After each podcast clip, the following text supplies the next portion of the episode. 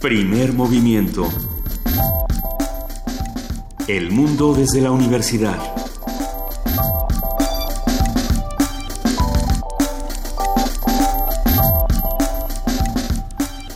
Muy buenos días, son las 7 de la mañana con 4 minutos de este miércoles 14 de septiembre de 2016. Estamos aquí en Radio UNAM arrancando Primer Movimiento. Querida Luisa Iglesias. Querido Benito Taibo. Buenos días. Buenos días, ¿cómo estás? ¿Cómo están todos los que nos escuchan? Esperemos que muy bien.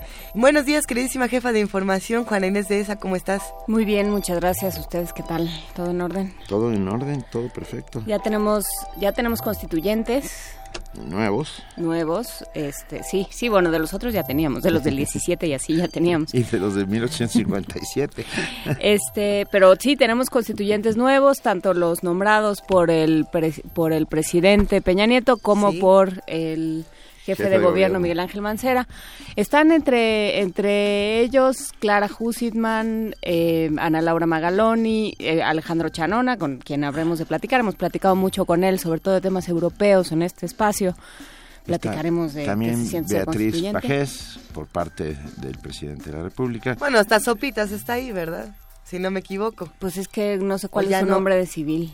Pero si no me equivoco, él forma parte de toda esta... de todo este conjunto. No de los nombrados. No, o sea, de los está nombrados. Muñoz Ledo, está no de los nombrados ni por Mancera ni por Peña Nieto, pero a menos de que esté con su nombre de civil y yo no lo reconocí. Vamos a buscar toda esta información. ¿Alguien sabe cómo se llama Sopitas? Para empezar. ¿Qué tal que no era Sopitas? Lo vamos a platicar aquí en Primer Movimiento. Y tenemos muchísimo más de qué hablar esta mañana. Sí, tenemos Benito. mucho de qué hablar esta mañana. Vamos a arrancar con miércoles de lectura. Manuscritos nahuas del siglo XVI. Se han encontrado un par de manuscritos importantísimos, anteriores a los que teníamos registro de ellos. Y hablaremos con el doctor Alejandro González Acosta, investigador titular del Instituto de Investigaciones Bibliográficas y catedrático del posgrado de la Facultad de Filosofía y Letras de la UNAM. Contaremos también con la participación de la Dirección General de Danza de la UNAM. Vamos a hablar con Angélica Kleen, su titular, que nos va a hablar sobre la danza de Gloria Contreras del centro, del CCH Oriente. Pero la sala Gloria Contreras, ¿no? Sí. ¿Qué dije yo? ¿Y cómo era? La sala Gloria Contreras del CCH Oriente. Así es, y va a ser una gran conversación. Angélica Kleen, como siempre, defiende que la danza es un derecho.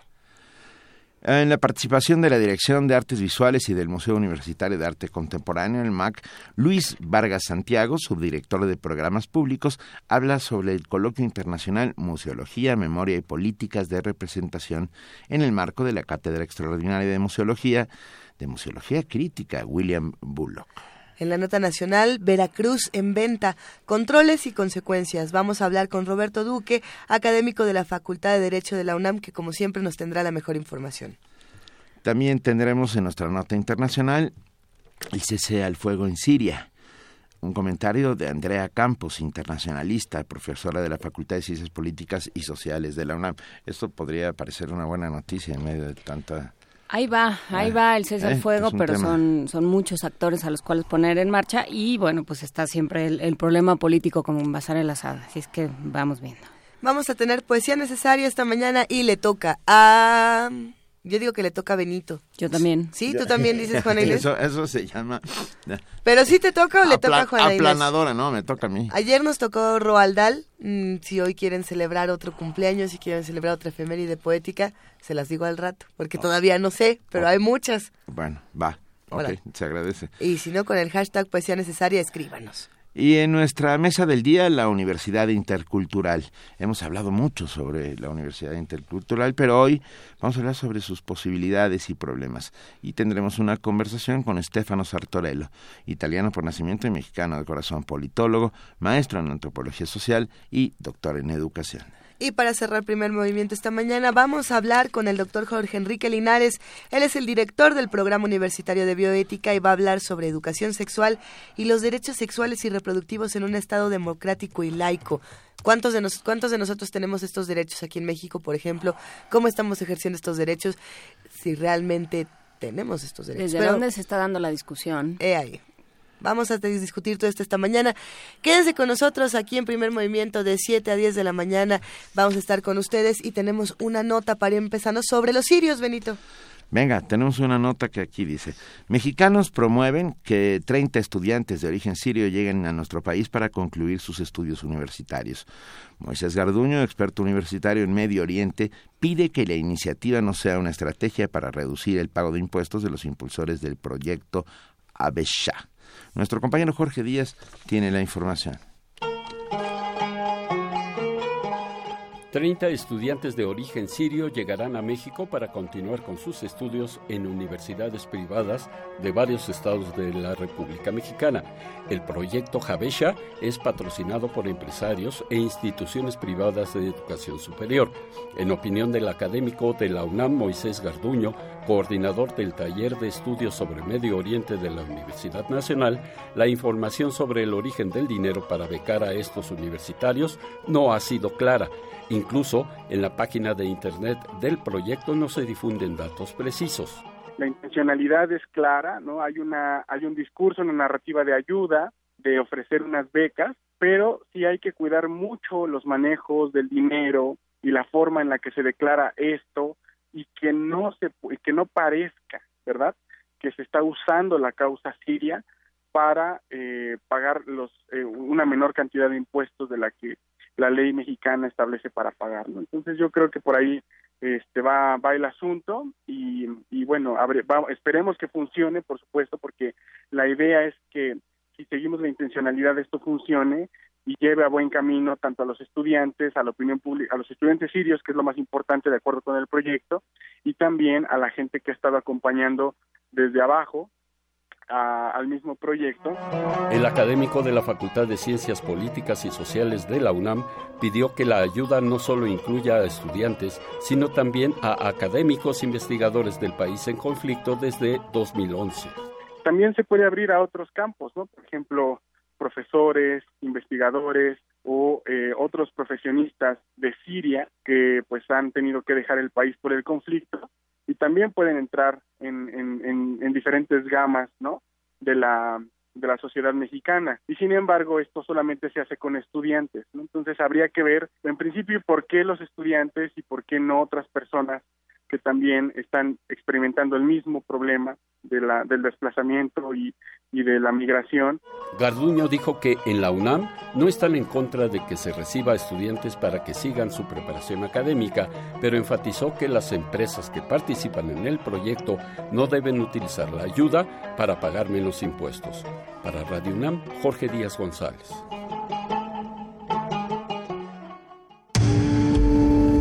Primer movimiento. Clásicamente universitario.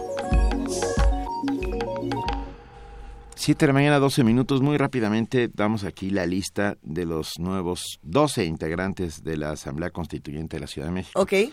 Los 6 designados por el presidente Enrique Peña Nieto son Claudia Aguilar Barroso, Manuel Enrique Díaz Infante, Augusto Gómez Villanueva, no me suena, Fernando Lerdo de Tejada, María Beatriz Pagés Yergo Rebollar, ajá, y Claudia Pastor Badilla. Y por su parte, el jefe de gobierno, Miguel Ángel Mancera, designó a Clara Jusidman, Ana Laura Magaloni, Olga Sánchez Cordero, ministra de la Suprema Corte en retiro, Porfirio Muñoz Ledo, Alejandro Encinas y Alejandro Chanona. ¿Será pertinente hablar con ellos? Con Chanona. Por lo menos Alejandro Chanona sí nos contesta.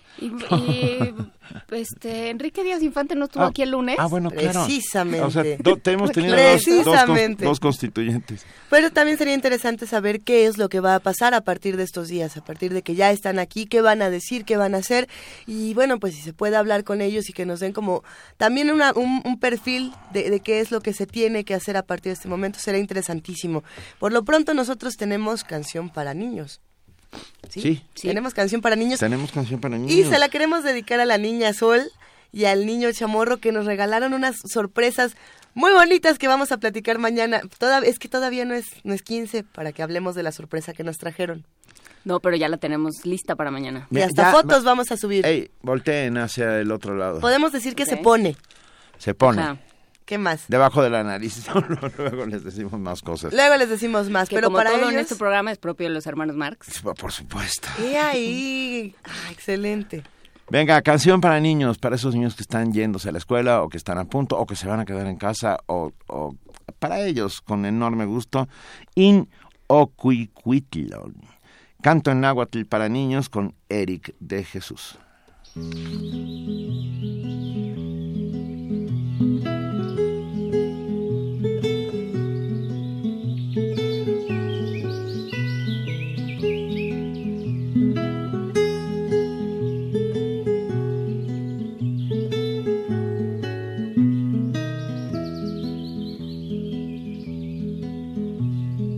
Palo no que pasquian, ni patlán, ni xoxo chispas, se cuicuiscas no que pasquian, ni guanoxopantlan, ni nenemi, se mimialwin no que pasquian, sopelic ni negne chicos, y cuicatzin cacamate, aquí lleno tlazocao, se chapoli no que pasquian, guanincuau tlazotzonan. Cuacualcinci, cuacualcampa, epanseca, poltipac, y en el isalío, cuicuilton, y en igmatlitlán, ni chihuah, y tignopo, shac, no chías, no buen güey, yitlalili.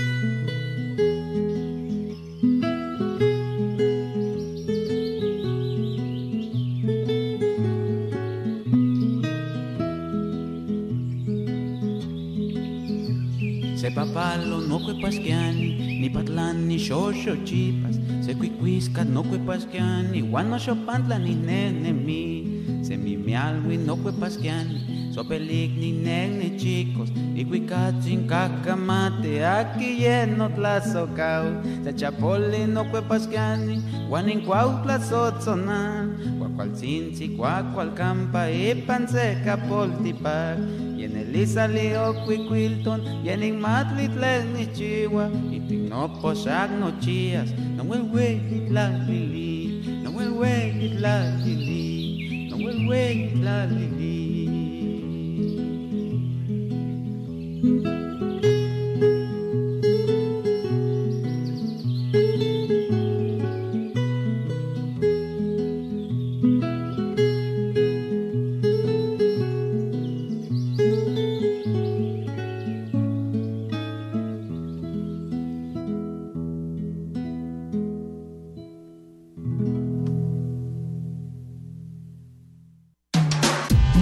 En redes sociales, en Facebook como Primer Movimiento UNAM y en Twitter como PMovimiento, o escríbenos un correo a primermovimientounam@gmail.com. Hagamos comunidad.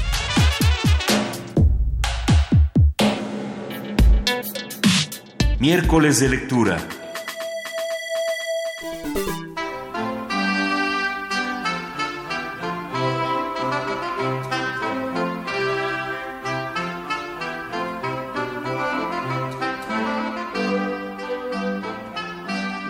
Estamos oyendo un fragmento de Larbocello Valfurlano con Pierre Palese. Ah, qué bonito. ¿Cómo? Cortesía de la discoteca de Radio UNAM. Ayer fue nuestra productora Frida Saldívar a decir, oigan, ¿tienen algo así como de música hispana del siglo XVI? Y esto fue lo que llegamos. Ah, mira. ¿Ves? Pues bueno, esto da marco para contar que la esencia de la sensibilidad y el pensamiento del mundo prehispánico quedaron resguardados en el manuscrito conocido como Cantares Mexicanos, del que ya hemos hablado aquí. Un volumen integrado por 295 hojas escritas a mano, la mayoría en náhuatl.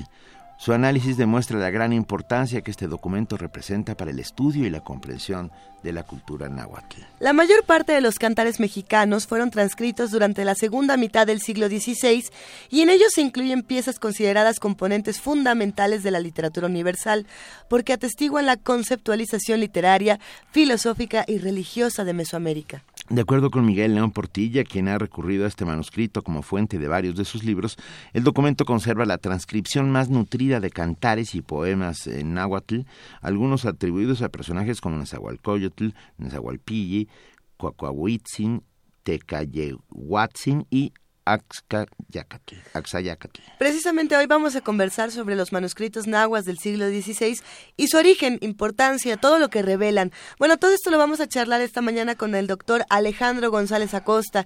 Él es investigador titular del Instituto de Investigaciones Bibliográficas y catedrático del posgrado de la Facultad de Filosofía y Letras de la UNAM. También es especialista en Historia y Cultura Virreinal y la primera mitad del siglo XIX en México. Así que nos da muchísimo gusto saludarte, Alejandro González Acosta. Buenos días.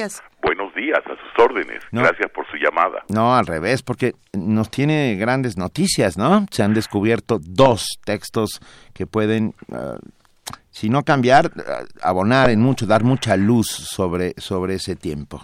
Ciertamente, estos dos manuscritos de los que di cuenta recientemente en el cuarto Encuentro Internacional de Bibliología representan un singular aporte para la historiografía de del pasado prehispánico.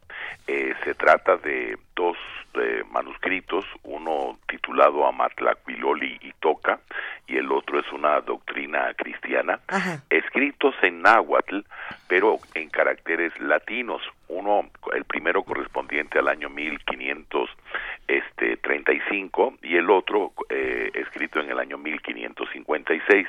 Son dos gruesos volúmenes que están en poder de un coleccionista privado que amablemente lo puso a nuestra disposición para darlos a conocer, y sin duda pueden ser una fuente de estudio y de conocimientos muy importantes para los especialistas. ¿Dónde aparecieron? Perdón, doctor. De hecho, llevo varios años investigando este asunto de los dos manuscritos, y fueron la última noticia antes de ser adquiridos por el coleccionista. Fueron presentados en una subasta pública, provenían de una colección muy importante de prácticamente los últimos rescoldos de una colección muy importante de un bibliófilo y bibliómano mexicano de origen polaco, judío polaco, que fue el señor Salomón Hale, y que murió en 1964. De 1964 para acá habían quedado un poco pues como extraviados, como perdidos, pero anteriormente al señor Hale pertenecieron a la antigua librería Robredo, que a su vez los recibió para ponerlos a la venta de parte de los herederos del gran bibliófilo mexicano José María de Ágreda y Sánchez, que fue quizás la colección más importante de documentos en México a finales del siglo XIX y principios del XX. Entonces, bueno, son manuscritos cuya existencia se conocía, o sea, ¿había indicios de que existían? De hecho, no aparecen relacionados en los catálogos que hemos revisado hasta el momento. Provienen de esta fuente, pero no se tenía, por lo menos que yo sepa, el conocimiento de la existencia de ellos. No se sabía que el señor Hallett había reunido una colección muy importante, que a su vez había recibido gran parte de la colección que en su momento reunió José María de Ágreda y Sánchez, y ahora lo que estoy es tratando de reconstruir la historia a la inversa, es decir, desde las fechas más cercanas a las más remotas, porque al parecer estos manuscritos provienen del colegio de la Santa Cruz de Tlatelolco, fundado por los primeros franciscanos a principios del siglo XVI, y se trata de en tanto manuscritos de dos piezas que habría que averiguar ahora a partir del estudio de la caligrafía y de otros elementos quiénes fueron los autores o al menos los copistas de estos manuscritos. O sea, es náhuatl transliterado, digamos. Exactamente, es náhuatl transliterado, es decir, los sonidos del náhuatl pero puestos en el alfabeto ya occidental o latino, ¿no? Y eso nos dice algo, o sea, es raro que haya estas grafías latinas y esté escrito en náhuatl. De hecho sí, porque al parecer Estos manuscritos transliterados serían las muestras más antiguas que conocemos ahora, incluso serían más antiguos que la recopilación de textos a las que ustedes hacían referencia hace unos momentos de los cantares mexicanos tan estupendamente estudiados por Ángel María Garibay Quintana y por el doctor don Miguel León Portilla. Uh-huh. Serían más antiguos aún que los anales de Tlatelolco, serían más antiguos aún que el Códice Tobar, que incluye muchos elementos en náhuatl latinizado. Es decir, como esos corresponden al año 1535 y 1556, estamos hablando quizás de las muestras más remotas. Y por otra parte, un aspecto muy interesante que representa para los especialistas el soporte en el que están escritos. Uno de ellos, el Amatlacuilolitoca, su soporte es un papel que después de los análisis de fibra que se le han realizado en el Instituto de Física de la UNAM, resulta que es un papel compuesto por una combinación de amate, pero también de algodón, pero no algodón europeo, sino algodón americano, lo cual creo que solamente existen otras dos muestras en la biblioteca del Museo de Antropología e Historia. Es una cosa muy, muy rara en todos los sentidos. Y bueno, pues ahora procedería el análisis paleográfico, la traducción por parte de especialistas en nahuatlatos. Estamos formando un equipo, el estudio de aspectos muy puntuales de los manuscritos y proceder a su traducción y a su estudio y difusión como correspondería.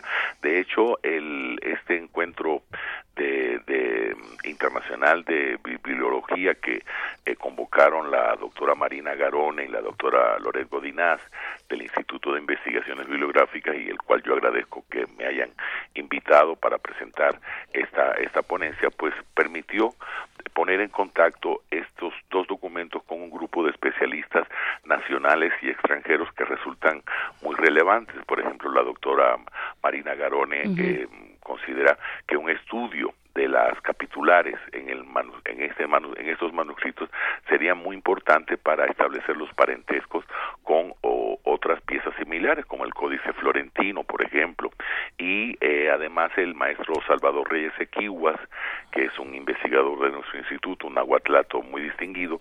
También estamos ahora armando, junto con otros colegas, un pequeño grupo, un seminario, para dedicarnos al estudio de estas piezas.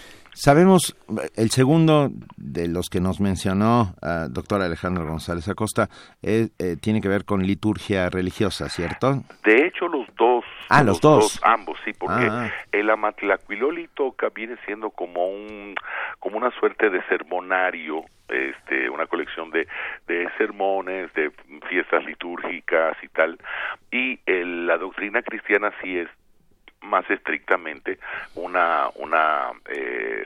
obra de catequesis, ¿no? Uh-huh.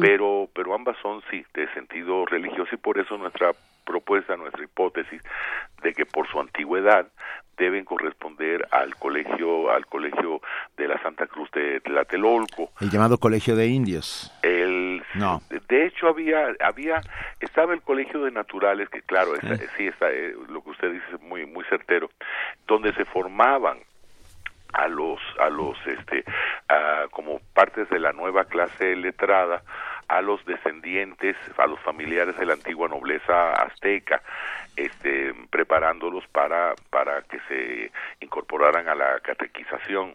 De hecho, posiblemente hemos estado revisando la nómina de las diferentes barcadas, o expediciones o delegaciones de los franciscanos. Hay tres grandes barcadas en el siglo XVI de misioneros que vienen a catequizar, y entre ellos hay personas tan distinguidas como Fray Bernardino de Sahagún, Fray Pedro de Gante, Fray Martín de Valencia, Fray Juan de Gaona. No todos fueron nahuatlatos,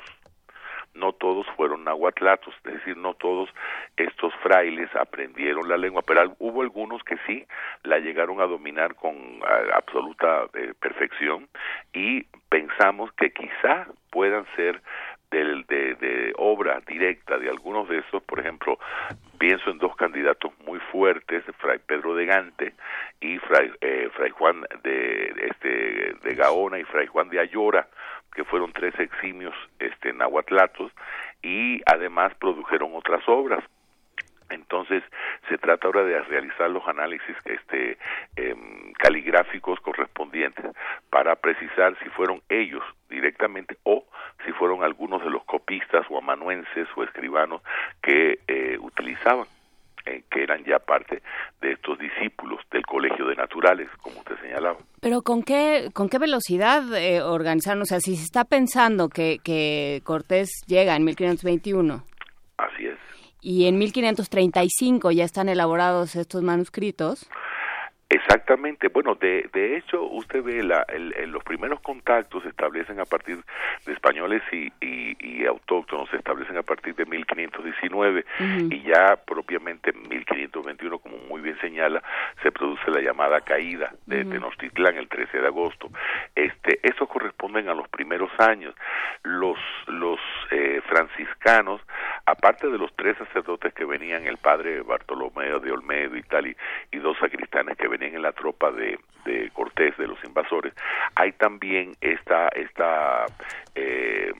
urgencia por inmediatamente emprender lo que Robert Ricard llamó la conquista espiritual de México, después de la conquista militar, la conquista espiritual, y entonces por eso es que el emperador Carlos V accede prontamente a la solicitud de Hernán Cortés y envía estos misioneros franciscanos. Después se van agregando otras órdenes, los dominicos, los agustinos, más tarde los jesuitas, pero los primeros, los encargados de los 12 primeros encargados de esta empresa fueron precisamente los padres de la Orden Seráfica de San Francisco. Y entonces, bueno, pues 1531 estamos hablando que es el origen, por ejemplo, de la tradición de las llamadas apariciones guadalupanas. En 1556, por ejemplo, se producen las famosas informaciones del arzobispo Fray Alonso de Montúfar. Es decir, es una época llena de actividad muy intensa y muy diversa. No muy lejos de la Ciudad de México, en Otumba, está el otro franciscano, Fray Francisco de Tembleque, levantando el acueducto, que es todavía un asombro y parte del patrimonio cultural histórico de México y de la humanidad. En fin, fueron hombres sumamente prolíficos, muy activos, recorrían distancias a pie que hoy nos resultan verdaderamente asombrosas, y al mismo tiempo interactuaban con los habitantes originales y se integraban con ellos, aprendiendo su lengua y sus costumbres. Y su lengua, porque lo que denotan estos manuscritos, supongo, es la pues el ir y venir de las lenguas y de las grafías entre unos y otros. Claro, en el caso específico que se da en México y no así en otras regiones de la América, la conquista se produce en relación con un pueblo que ya conocía la escritura, que tenía formas de perpetuar ese conocimiento a través de rasgos pictográficos, ideográficos y más tarde, como se establece, silábicos, alfabéticos. Entonces, no es así, por ejemplo, en Perú, la cultura quechua era una cultura ágrafa, es decir, no existía escritura, no existían los tlahuiloques que sí existen en la región del Anáhuac, y por otra parte, pues ellos tenían solamente su sistema de cuentas, los famosos quipus, las cuerditas estas anudadas con las que llevaban sus cuentas, sus cálculos. Pero en este caso se encuentran ya con una cultura en el altiplano donde se dominan las técnicas. Están, por ejemplo, los formidables murales de Xochitecatl y Cacastla, está toda esa amplia tradición escrituraria que se realizaba y de la cual se conservan escasamente los códices que sobrevivieron al exterminio y a la destrucción iconoclasta. Entonces, se partía, por tanto, de una base, de un elemento, y a partir de ahí pueden aprender, pueden intercambiar y establecer un puente en común entre el conquistador y el conquistado a través de la escritura. ¿Y de la liturgia?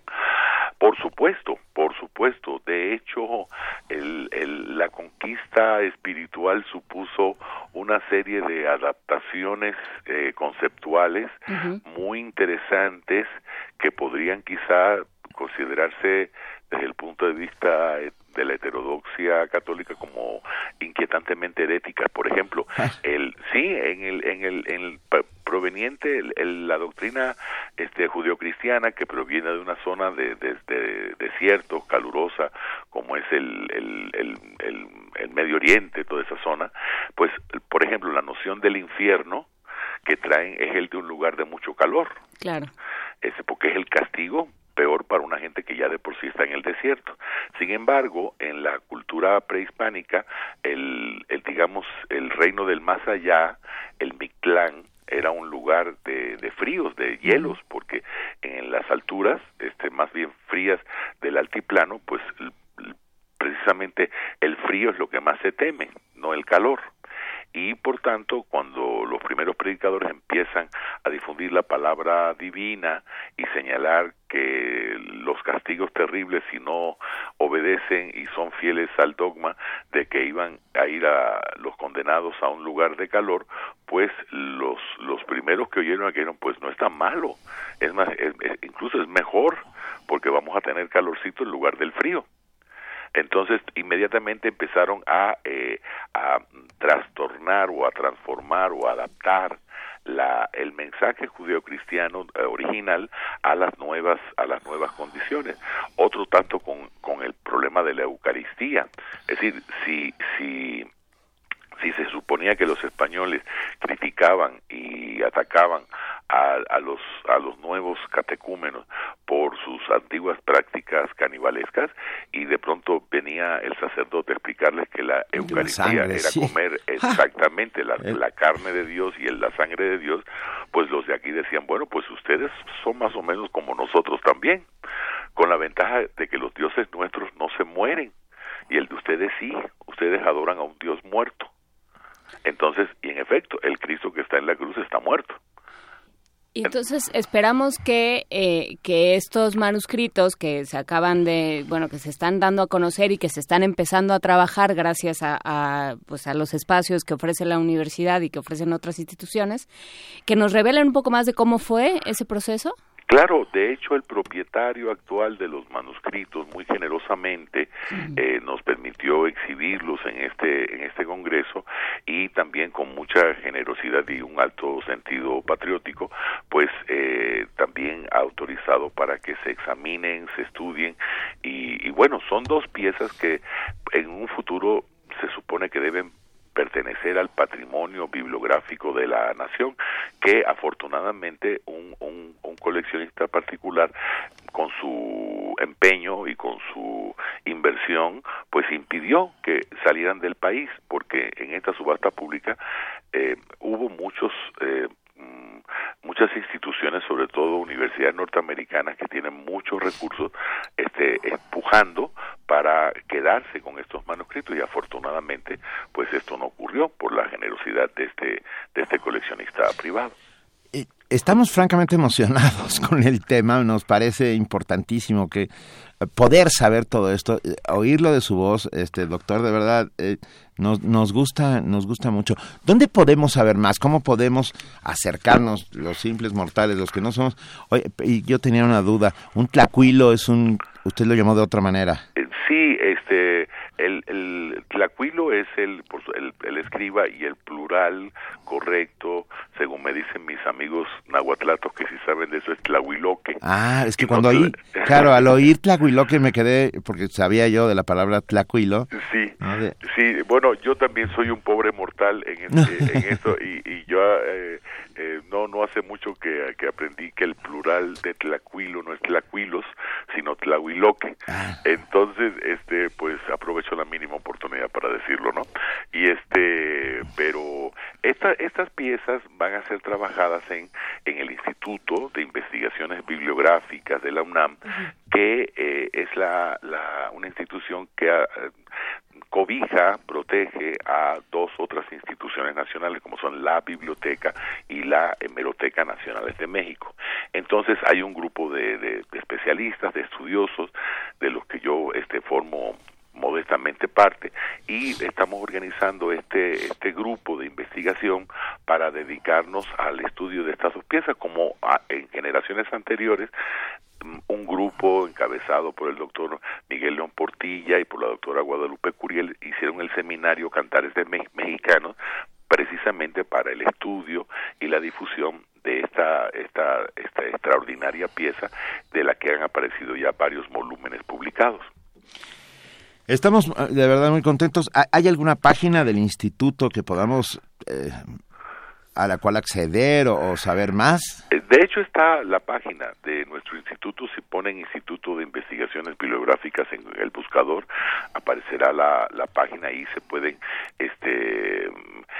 entrar, ver nuestros fondos, nuestras colecciones, nuestros proyectos de investigación. Todavía estudio de las dos piezas está en etapa formativo organizativa, entonces lo estamos armando, pero en breve tendremos también una página donde se subirán algunas de las imágenes para que se pueda extender los beneficios de la difusión cultural a través de los interesados que ingresen en la misma, ¿no? Y nosotros ofrecemos estos micrófonos, por supuesto, cada vez para que nos cuenten. Sí, que nos cuenten, ¿no? En cuanto tengamos algo más, estos micrófonos están absolutamente abiertos para ustedes. Pues muchísimas gracias. Además, es parte de nuestro deber. Nunca olvidamos que en la Universidad Nacional el enorme privilegio de ser servidores públicos y precisamente al servicio de la nación. Así y mucho más tratándose de la Biblioteca y la Hemeroteca Nacionales. Pues de verdad, muchísimas gracias, doctor Alejandro González Acosta, investigador titular de Investigaciones Bibliográficas, catedrático del posgrado de la Facultad de Filosofía y Letras de la UNAM. Muchísimas gracias a ustedes y a los amables de escucha. Un gran abrazo. Igual para ustedes, muchas gracias. Perdón, yo no resisto la tentación. Carlos Cervantes nos mandó un brevísimo texto de Eduardo Galeano. A ver. Muy rápido. Y dice, vinieron. Ellos tenían la Biblia y nosotros teníamos la tierra. Y nos dijeron, cierren los ojos y recen. Y cuando abrimos los ojos, ellos tenían la tierra y nosotros teníamos la Biblia. Tenemos palabras en náhuatl. A ver, Juana Inés, ¿tú sabes algo más sobre esto? Yo me encontré este vocabulario. Es mucho más extenso. Nosotros nada más vamos a soltar un pedacito y vamos a poner todo completo en redes. A ver.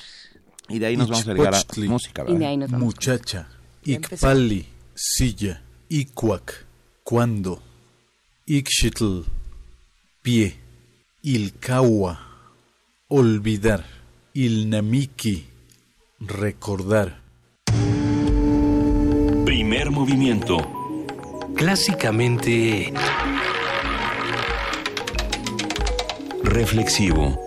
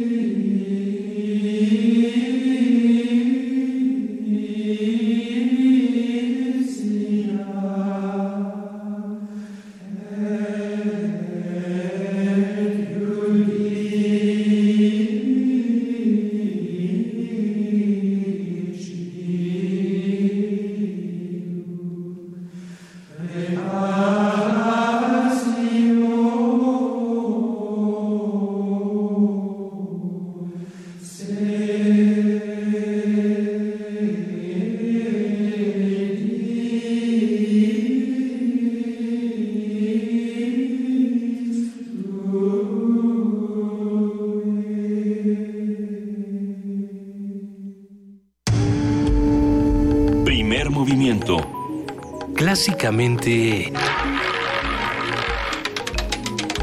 diverso.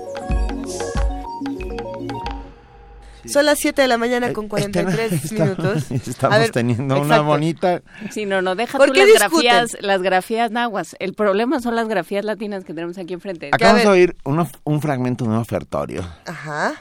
De las monjas de San Pierre de Solén. Ahí está. Ajá. ¿Cuál era la controversia que el ofertorio se llama Tui Sunt. Ah, no, Tui Sant. El coro de las monjas de la abadía de San Pierre. De Solem. Bueno, si les parece bien, gracias, lo vamos a compartir en redes sociales para que todos los que disfrutaron... Pero hay que contar este bonito momento en que nuestra querida compañera... Sí, de la querida El Naranjo... Nos puso el texto aquí enfrente de nosotros porque desde donde estábamos no podíamos leerlo, por supuesto. Y entonces tuvimos que hacer una labor paleográfica muy seria. Pero lo logramos. Digna de la labor universitaria. La que se está viendo a fondo es Angélica Kleen. Ella es Angélica Kleen, la titular de la Dirección General de Danza de la UNAM. Querida Angélica, ¿cómo estás? Hola, buenos días, ¿cómo están? De muy buen humor y nos da mucho gusto que llegues a esta cabina y también te saquemos una sonrisa.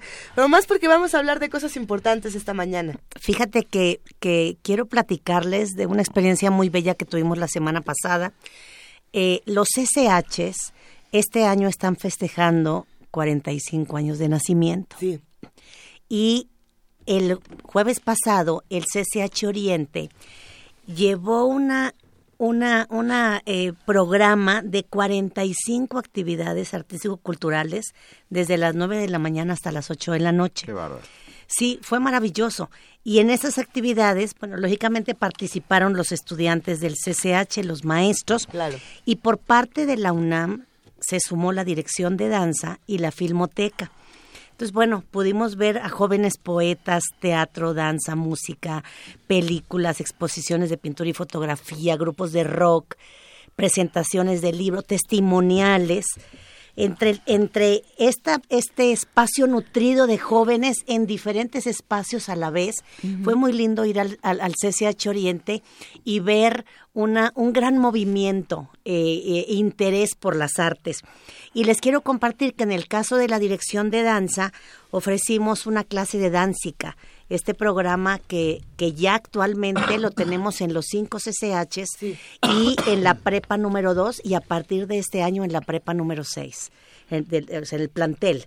Estamos muy contentos, pero realmente lo que resultó mucho más significativo, el CCH remodeló un espacio que ya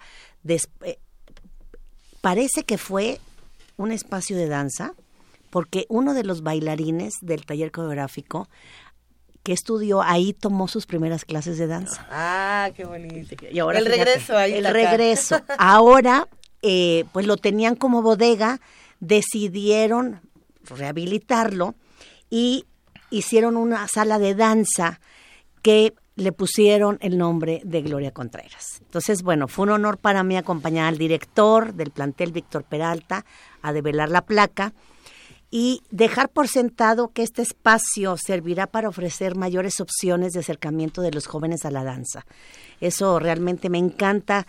Creo que ustedes saben que la maestra Contreras realiza una gran labor en diversos planteles universitarios. Angélica, pero los jóvenes saben quién es Gloria Contreras. Pues fíjate que sí se acercaron a la inauguración algunos jóvenes y precisamente, bueno, yo creo que es un bello homenaje a su memoria, haberle puesto el nombre a la sala, porque finalmente Gloria trabajó 45 años ininterrumpidos, acercando a la comunidad universitaria. Y nos comentaban Ismael Colmenares, que dirige el área cultural de los SHs, y el director, que en algún momento recuerdan un evento muy importante que Gloria Contreras hizo ahí en la explanada, uh-huh. En donde había cientos de estudiantes. Entonces, bueno, nos acompañó Alejandra Llorente, que la conocieron la semana pasada, que es la nueva regisera de la compañía, y también estuvo Lorena Luque, la hija de Gloria, que eso también creo que le dio pues un tono emotivo importante en el que pues ella dio algunas palabras en nombre de su mamá y pues sintiéndose muy contenta por este espacio. Y pues finalmente ella comentaba que al día de hoy es el primer espacio dentro de la UNAM que lleva su nombre. Entonces, pues, nosotros lo que hicimos fue no solamente acompañar a las autoridades del CCH de inauguración, uh-huh, sino que también quisimos compartir que en este salón lo pisaran profesionales y quienes estuvieran en la inauguración pudieran ver algo de danza. Es que presentamos un dueto, Sueño de Amor, a cargo de Edith Carrión y de Ángel Rodríguez, y un solo de Andrés Arámbula titulado Unicornio Azul, que son dos coreografías de la maestra Contreras. Entonces, bueno, fue un momento emotivo, fue muy lindo porque los asistentes tuvieron muy de cerca a los bailarines y de alguna manera, bueno, pues se deja como un sello inicial para el nuevo uso de este espacio. Y bueno, como siempre se dice, pues honor a quien honor merece, ¿no? Entonces, me agrada mucho y nos sentimos muy honrados que el CCH Oriente se haya dado a la tarea de habilitar, que aparte quedó bellísimo el espacio, lógicamente su piso de duela, sus espejos, pero están rehabilitando, no han terminado, un mural hermoso que estaba en las paredes. Es bellísimo el mural. Entonces, bueno, los invito a que si algún día vayan al CCH, pues sí puedan ver esta sala de danza. Sí, se puede pasar no entrar así, pero pues yo creo llegar, tocar y decir, oiga, mire, venimos de Radio UNAM y hay chance. Claro. Oye, ¿y se van a dar clases de danza ahí? Sí, la idea precisamente es esa. Y pues bueno, es maravilloso que se recuperen espacios para la danza, claro, y sobre todo en la universidad, ¿no? Y que entra dentro de la oferta académica también, no solo a nivel licenciatura, sino también de los CCH. Claro, fíjate que te digo que Ricardo Herrera es un bailarín que ya tiene varios años en el taller coreográfico y cuando vio las fotos dijo, ay, no lo puedo creer, o sea, es como un regreso al pasado, porque él ahora, bailarín del taller coreográfico, tomó clases de danza en ese espacio. Y cuando te preguntaba hace un momento, Angélica, si los jóvenes saben quién fue Gloria Contreras, o tienen alguna idea de qué representa para la danza, lo hago porque quizá con un nombre como este, la sala tiene una gran responsabilidad, y es continuar con un legado que precisamente a Gloria Contreras le costó muchos años construir, y que va a seguir muchísimos años más desde muchos espacios de la universidad. Yo me imagino que quizá muchos de los jóvenes actualmente quizá no sepan quién es Gloria Contreras. Esta es la mejor oportunidad. Pero esta es una gran oportunidad al momento de ver en su plantel un espacio con el nombre de una personalidad que estoy segura que van a decir quién fue. O sea, porque esta sala de danza lleva el nombre de Gloria Contreras, ¿no? Entonces, pues de alguna manera es un espacio para recordar y para no olvidar. Que también ahí podríamos tener esta discusión, y digo, en otra ocasión podremos tenerla más a fondo. Los jóvenes que se acercan a la danza no solamente están explorando su cuerpo, hay toda una historia que uno tiene que conocer de diferentes personalidades que se han encargado de abrirles el camino. Fíjate que ese es un tema a platicar. Tristemente, la historia se olvida fácilmente. Y yo soy muy respetuosa de la historia. Personalmente soy muy respetuosa de la historia, claro, porque creo que si estamos en el espacio donde estamos es gracias a muchas personas que picaron piedra en un momento en el que se iba apenas desarrollando y que quizá todavía ni siquiera se tomaba como una profesión a la danza, ¿no? Que tuvieron que luchar porque la danza se viera como una profesión, como cualquier otra. Pero creo que esa también es labor de los maestros, de los coreógrafos, de los directivos. De alguna manera, nosotros, por ejemplo, en la dirección de danza, durante el año hacemos algunos reconocimientos. Uh-huh. Ahora, por ejemplo, en 2 semanas, ya les platicaremos en las siguientes visitas, en 2 semanas vamos a reconocer al maestro Rubio, uno de los pilares de la danza folclórica que vive en la ciudad de Chihuahua. Entonces, viene a la UNAM, va a estar alrededor de, como yo calculo que van a venir como unos 500 estudiantes al encuentro, y bueno, esos 500 estudiantes ya saben quién es Antonio Rubio, ¿no? Conocerán de él, podrán platicar con él, habrá unas charlas, etcétera, ¿no? Entonces, sí creo que es una labor que sí es un tema importante. La danza es un derecho, pero es un derecho informado también. Claro, y bueno, nos interesa muchísimo que en esta nueva etapa del taller, la semana pasada platicaron con Ángel Rosas y con Alejandra Llorente, queremos que más personas se acerquen a esta compañía que realmente ha formado un público pues muy fiel, pero queremos que más personas se acerquen, así es que cada semana estaremos regalando 10 pases dobles para las funciones del domingo a las 12:30. Así es que este domingo, que es puente, mucha gente tiene libre, hay que ir a al Centro Cultural Universitario y estaremos por un tiempo importante regalando 10 pases dobles para que vayan a ver el taller coreográfico que se presenta todos los domingos en la Sala Covarrubias a las 12:30. ¿Hacemos una pregunta sencilla para que se los lleven? Como dijo el nombre de un maestro. Que va, al que van a homenajear, uno de los mayores maestros de danza folclórica en México. Exacto. Aunque nos digan el apellido. Norte, ¿no? Es del norte. Es del norte. Digan el apellido. Venga, a los 10 primeros que nos llamen al 55 36 43 39 y nos den el nombre de este maestro del norte del país, ¿eh? O sea, ¿se puede decir de dónde? No haya dudas. No. Para que tengan pista. Bueno. Es de Chihuahua. De Chihuahua. Okay. Nada más del norte de Chihuahua. Okay. Millones de gracias. Tenemos 10 pases dobles. Llámenos. A los 10 primeros se pueden ir a ver el taller coreográfico de la UNAM, que tendrá funciones en la Sala Miguel Covarrubias los domingos a las 12:30. Exactamente. Ay, viste que lo recordé todo. Muchas gracias, querida. Como siempre, un placer. Que tengan un lindo día. Gracias, Angélica Kleen. Y despídete con tu frase, por favor. Ya saben que la danza es un derecho de todos. ¡Eso! Venga, muy bien. Gracias, Angélica. Y tenemos una nota. El síndrome de Down es una alteración genética que afecta a 1 de cada 1000 nacimientos. Los detalles con nuestro compañero Antonio Quijana. Aunque las personas con síndrome de Down presentan un crecimiento mental lento, son capaces de aprender procedimientos. Ante ello, se recomienda hacer énfasis en las habilidades más desarrolladas durante la enseñanza, como la memoria implícita y el acondicionamiento.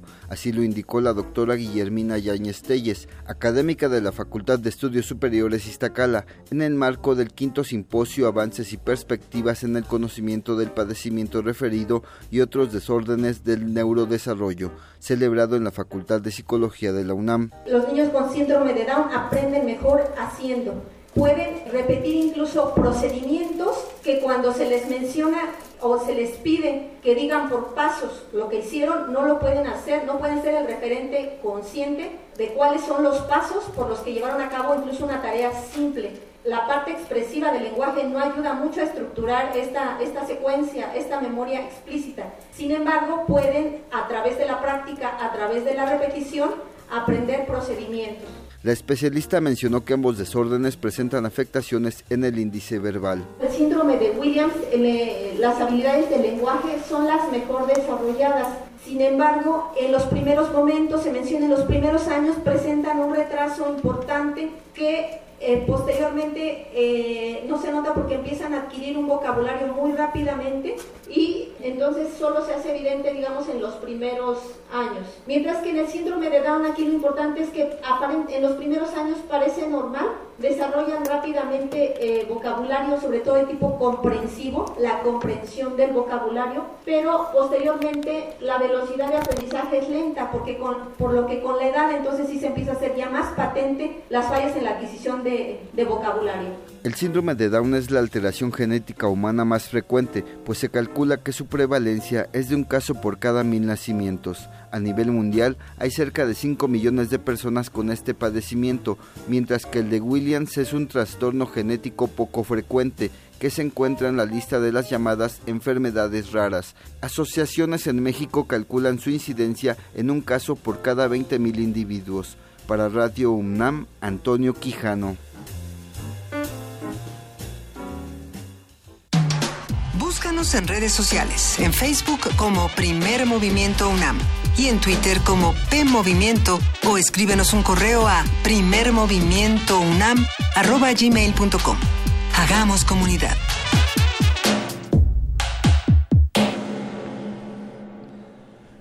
Son las 7 de la mañana, 58 minutos, y vamos a tener una canción ya para irnos al corte informativo. ¿Ya se desatoró el dalet? Sí. Y dice nuestra productora Frida Saldívar que con esta canción sí vamos a bailar. Muy bien. Si no bailamos, Frida, te vamos a ir vamos a salir de la cabina y te vamos a ir a buscar en este momento. ¿Con qué vamos a bailar, queridos amigos? Vamos a bailar con Son y Nu, Mal País. Eso.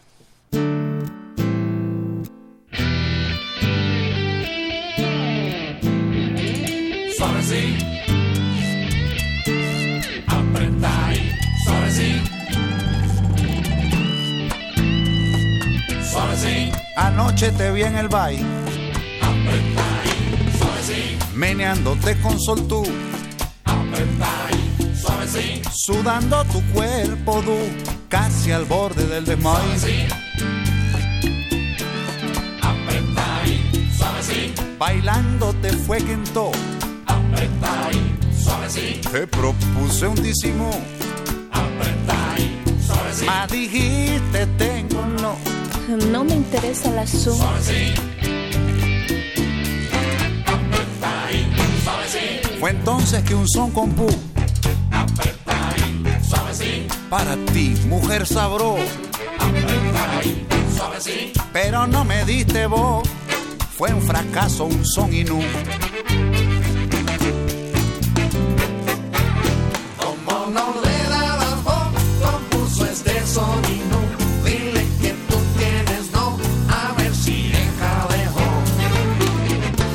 Este son inú, a ver si me da bajo.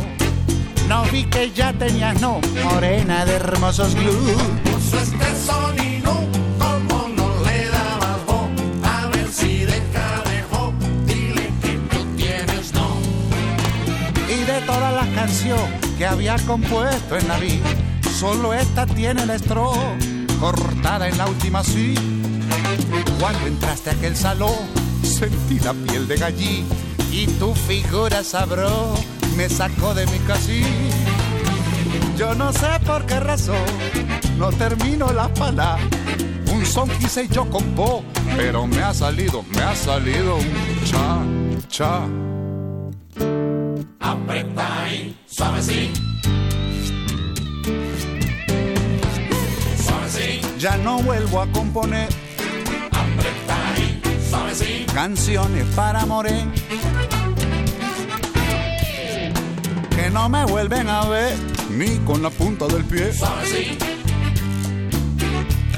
apretadín, suavecín. Con esta ya me despí, apretadín, suavecín. No sin antes agradé, apretadín, suavecín. La atención con que han oído la historia de un son inés.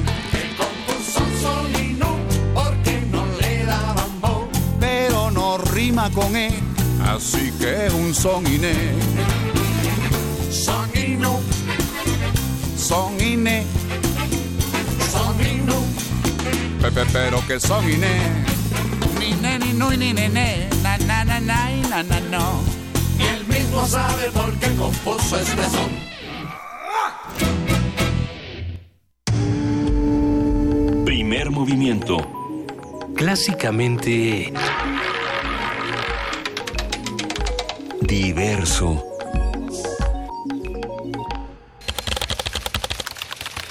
Reto informativo. La UNAM.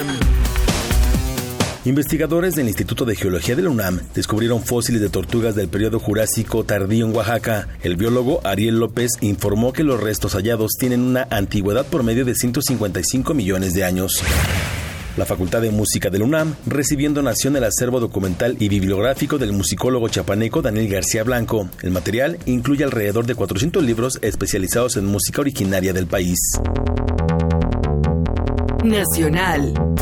José Torero, perito del Grupo Interdisciplinario de Expertos Independientes, descartó que los 43 normalistas de Ayotzinapa hayan sido incinerados en el basurero de Cocula. Esto tras realizar una prueba de fuego en la que se incineró cadáveres de cerdos. El experimento fue publicado en la revista Science. Maestros de la sección 7 y 40 de la Coordinadora Nacional de Trabajadores de la Educación de Chiapas decidieron regresar a clases el próximo lunes. Esto luego de desmantelar el plantón que mantenían en la Ciudadela en la Ciudad de México. Habla Everardo Sánchez Díaz, integrante del Comité Ejecutivo de la sección 7. Después de una discusión que se ha llevado en la Asamblea Estatal Permanente, determina que como campamento nacional nos concentremos a cada uno de los estados para seguir fortaleciendo esta lucha. No nos retiramos prácticamente de la lucha política, sino que inicia una nueva etapa. Esa ha sido el consenso, entrarle a la nueva etapa de lucha. El titular del Ejecutivo Federal y el vicepresidente de Estados Unidos, Joe Biden, conversaron telefónicamente sobre la cooperación bilateral de seguridad de ambos países. Economía y finanzas. Pemex anunció el descubrimiento de 6 yacimientos petroleros, de los cuales 2 se encuentran en aguas profundas del Golfo de México, mientras que el resto, en aguas someras, se ubica frente a las costas de Veracruz y Tamaulipas. Internacional. El presidente de Perú, Pedro Pablo Kuczynski, viajó a China para crear inversión y acuerdos binacionales entre ambos países. Aquí, como lo dije hace un rato, no estamos buscando créditos, ayuda financiera. Lo que estamos buscando es inversión y cooperación a nivel internacional. Por primera vez en 5 años, Siria no tiene muertos producto del conflicto armado en ese país. Esto después de la tregua de una semana acordada en la nación árabe. Shimon Peres, expresidente de Israel y Premio Nobel de la Paz, fue hospitalizado luego de sufrir un derrame cerebral. Su estado de salud se reporta grave. Hasta aquí el reporte. En una hora más información. Radio UNAM, clásicamente informativa. Primer movimiento. Clásicamente reflexivo. México es más que una medalla. ¡Plata para México! México es más que un trofeo. México es más que un día. México es su gente. México somos todos. En Radio UNAM celebramos las ideas, celebramos la posibilidad, celebramos la cultura, celebramos los libros, celebramos la música, celebramos el cine, celebramos el arte. Celebremos México. Radio UNAM, clásicamente patriota. En 1917, una vampiresa y un guerrero filmaron una película muda sobre el amor, el poder y la guerra. Conoce la apasionada historia de Antonio y Cleopatra, ópera de Johann Adolf Hasse. Dirección, Horacio Almada.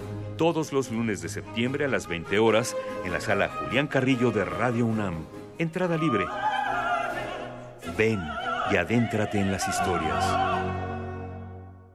Habla Ricardo Anaya. Este año logramos el mayor triunfo en elecciones para gobernador en toda la historia del PAN. Gracias a todas y a todos los que creyeron en la Fuerza de Acción Nacional y en sus alianzas. Hoy tenemos un enorme compromiso. No les vamos a fallar. El PAN está de regreso, listo para construir el México del mañana. Ya juntos lo demostramos. De que se puede, se puede. Ricardo Anaya, presidente nacional del PAN. Primer Movimiento y Radio UNAM. Por la igualdad de género. Dima Hatib, poeta y periodista árabe. Es una verdad que siempre digo, es gracias a los hombres en mi vida que me han ayudado. También las mujeres, pero yo creo que los hombres más que las mujeres, mi padre, pero también mi mamá, que no hizo, por ejemplo, en la casa no había diferencia entre hermano y hermana, hembra y varón. Mi padre, pero también muchos colegas míos en el trabajo que me han defendido cuando otros colegas hombres querían pararme o querían decir, ella no puede hacer esto porque es mujer. Tú respaldas. Yo respaldo la igualdad de género. ¿Y yo? Yo también. Primer Movimiento por la igualdad de género. He for she. Primer Movimiento. Podcast y transmisión en directo en www.radiounam.unam.mx.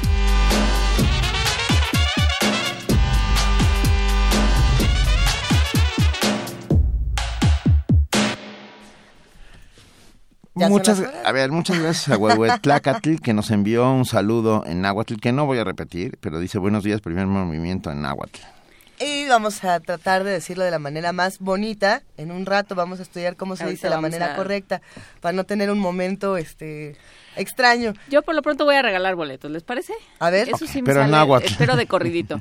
Para el Autocinema Insurgente Sur 1729, a la altura de Juan Pablo II. 5 boletos para un poquito más abajo, sí, Benito, no a la altura exactamente, un poquito más abajo, eres inmenso. 5 boletos para Minority Report, que no sé cómo se llama en español. Sí. Oh, sí. No bueno, tiene una traducción en español. Tenía. No me empiecen a distraer porque van y me regañan. 5 boletos para Minority Report, el jueves 15 a las 9 de la noche, si usted no quiere gritar pero en el cine, vaya a ver Minority Report el jueves a las 9. ¿Le hacemos una bella introducción a Minority Report? No. En Autocinema Polanco, es que si no nunca vamos a acabar. Autocinema Polanco, Lago Zurich 200 en la colonia Granada. 5 boletos para Requiem por un sueño de Darren Aronofsky a las 9 de la noche este jueves. Entonces respondan a las publicaciones en Twitter para Minority Report, en Facebook para Requiem por un sueño. Ahí está todo. Y ya no les vamos a decir que son excelentes películas. Pero lo son. Ya con eso. A ver, vámonos a una nota por el momento. El chimpancé también. Ah, no, ya no nos vamos a una nota. No, porque ya tenemos a Luis aquí sentado. Mejor todavía. Entonces, esta nota se las vamos a guardar, porque en este momento ya vamos a hablar con nuestros amigos de la Dirección General de Artes Visuales y del Museo Universitario de Arte Contemporáneo, el MUAC. Y como cada semana ya está con nosotros Luis Vargas Santiago, subdirector de Programas Públicos. Bueno, no como cada semana, pero siempre que vienes por acá, Luis, nos da muchísimo gusto. ¿Cómo estás? Muy bien, feliz de volver a estar con ustedes. Y riéndote de nosotros. Lo que no, riéndose con nosotros. Con ustedes. Que si la nota, sí, que si el autocinema. Pero a ver, lo que está pasando en el MUAC es importante. Hay coloquios, hay cosas de que hablar, hay un montón de exposiciones, hay unas que ya vimos, otras que no. ¿Qué tanto está pasando, Luis? Exacto, el MUAC siempre está produciendo muchas cosas para ustedes. Sí. En esta ocasión, de lo que les quiero contar es de un coloquio internacional que tenemos la próxima semana. Lunes, martes y miércoles. ¿De qué se trata el coloquio?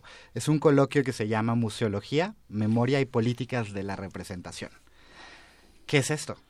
Básicamente es el esfuerzo del MUAC por pensarse de manera crítica. Hay una cosa que se llama museología crítica, que es básicamente no pensar solo a los museos como espacios de exposiciones, sino también como espacios de reflexión y de autorreflexión.